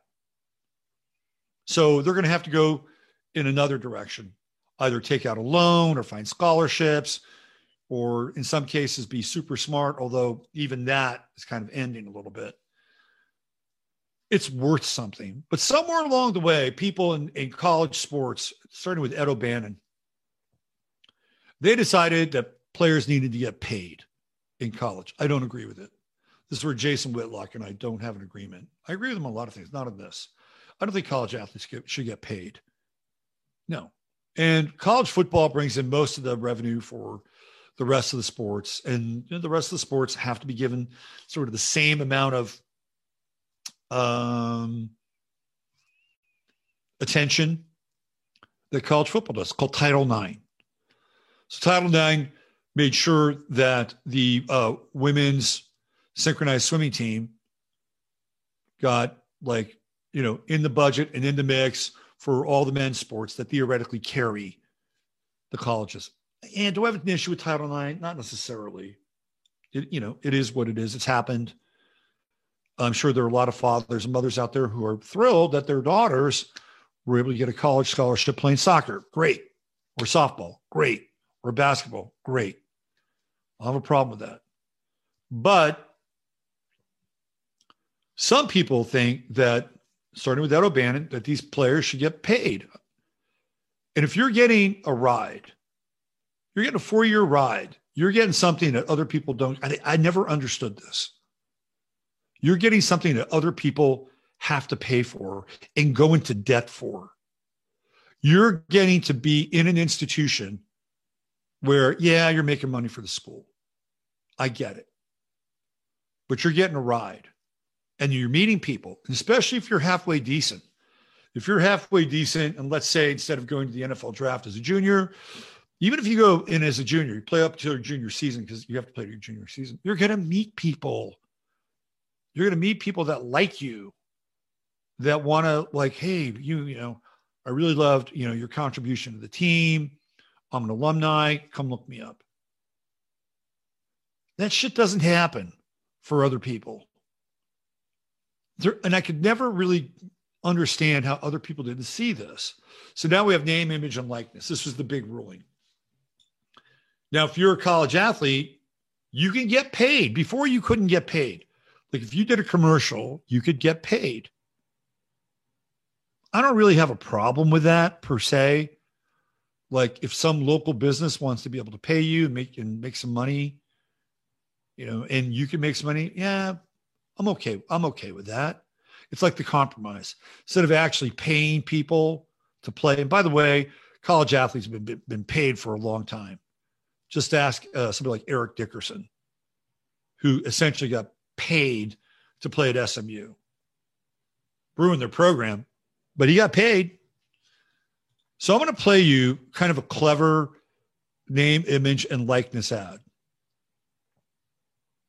And then I'm going to play, I'm going to petition for this dude to get a name, image, and likeness deal. I I'm firmly planting my flag in the ground for this particular player. Because if, if somebody's not going to pick this guy up as name, image, and likeness recipient, you are missing the boat. You're missing the boat. Okay. I get all these calls from Austin, and I don't know who the fuck these people are. They're, they're I know what they are. They're they're scammers. All right, so let me play you. Let me play this ad. Okay, it's a little unfortunate what happened, but man, we we got we got some uh, we got a little subliminal messaging going on in this ad too. I'm not going to get into that though. So there's this guy. He plays for the University of Nebraska and his first name, I shit you not, is Decoldest. That's his name, Decoldest. And he plays wide receiver for the University of Nebraska, who, by the way, has a coach by the name of Scott Frost. So you have Decoldest playing for Coach Frost. which I think is kind of interesting. Now, Decoldest winds up getting a name, image, and likeness deal with a local air conditioning company. You got to kind of hand it to him in a lot of ways. Unfortunately, it doesn't turn out that well. But let me play the commercial and then I'll tell you what happens.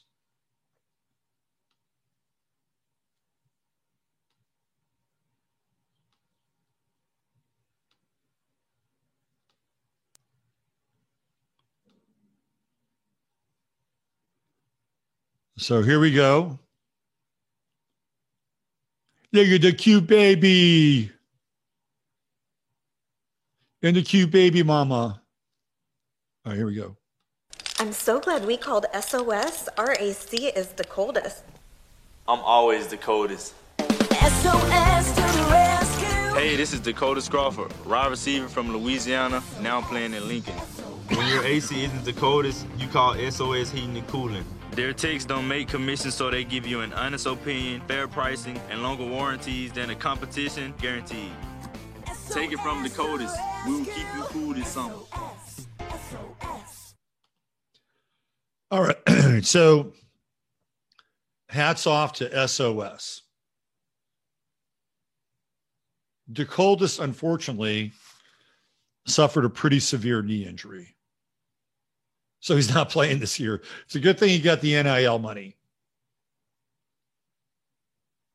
Congratulations to Coldest. I, I hope you recover and play again. And so does your coach, Scott Frost. But I'm I'm I'm kind of curious as to why SOS didn't use his coach first. Coach has been there for a couple years. I mean, is the coach not allowed to do this? I don't I don't know. Like you got Scott Frost and Cooley. Seems like a fit to me. And you've got SOS in there. Like uh you could probably do Scott somewhere in there. Right? Says our Scott. Our Scott is our coach. Scott Frost, who played, by the way, at the University of Nebraska. Anyway, those are just lingering questions I have. As far as the coldest goes, I hope you recover. I hope you get back on your feet, get back on the field, and that this is not your only claim to fame. If it is, it's at the very least clever. And congratulations. Now for my candidate for name, image, and likeness.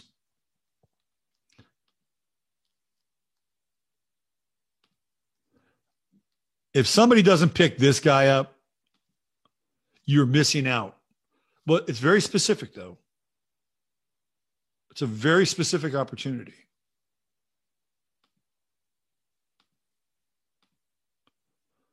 Bumper Pool plays linebacker, University of Arkansas.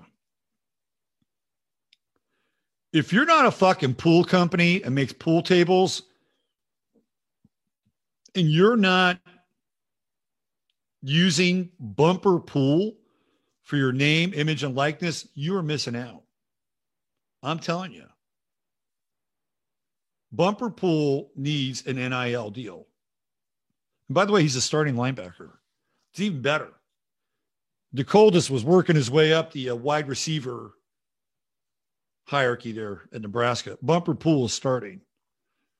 So if for any reason you're in the you're in uh, Arkansas you got a pool company, a pool table company, reach out to this guy. And Bumper, if you're watching, you want to kick me out a couple percentage, I'd be happy to take that. Bumper Pool. All right. Um, let's get out of here. Thanks for being here today. It's a little humor. Try, I got to leave you on a little humor. Mars is in Gemini. Things speed up. Quickety, quickety. Um, let's see. How's our girl Lisa doing? Let me just check in on this before we get out here. As you know, we're trying to get Lisa onto the uh, stage at the uh, Hollywood Bowl. Every performer's dream to get there on the Hollywood Bowl stage. Well, well, well. We have backed a winner here. Look at this.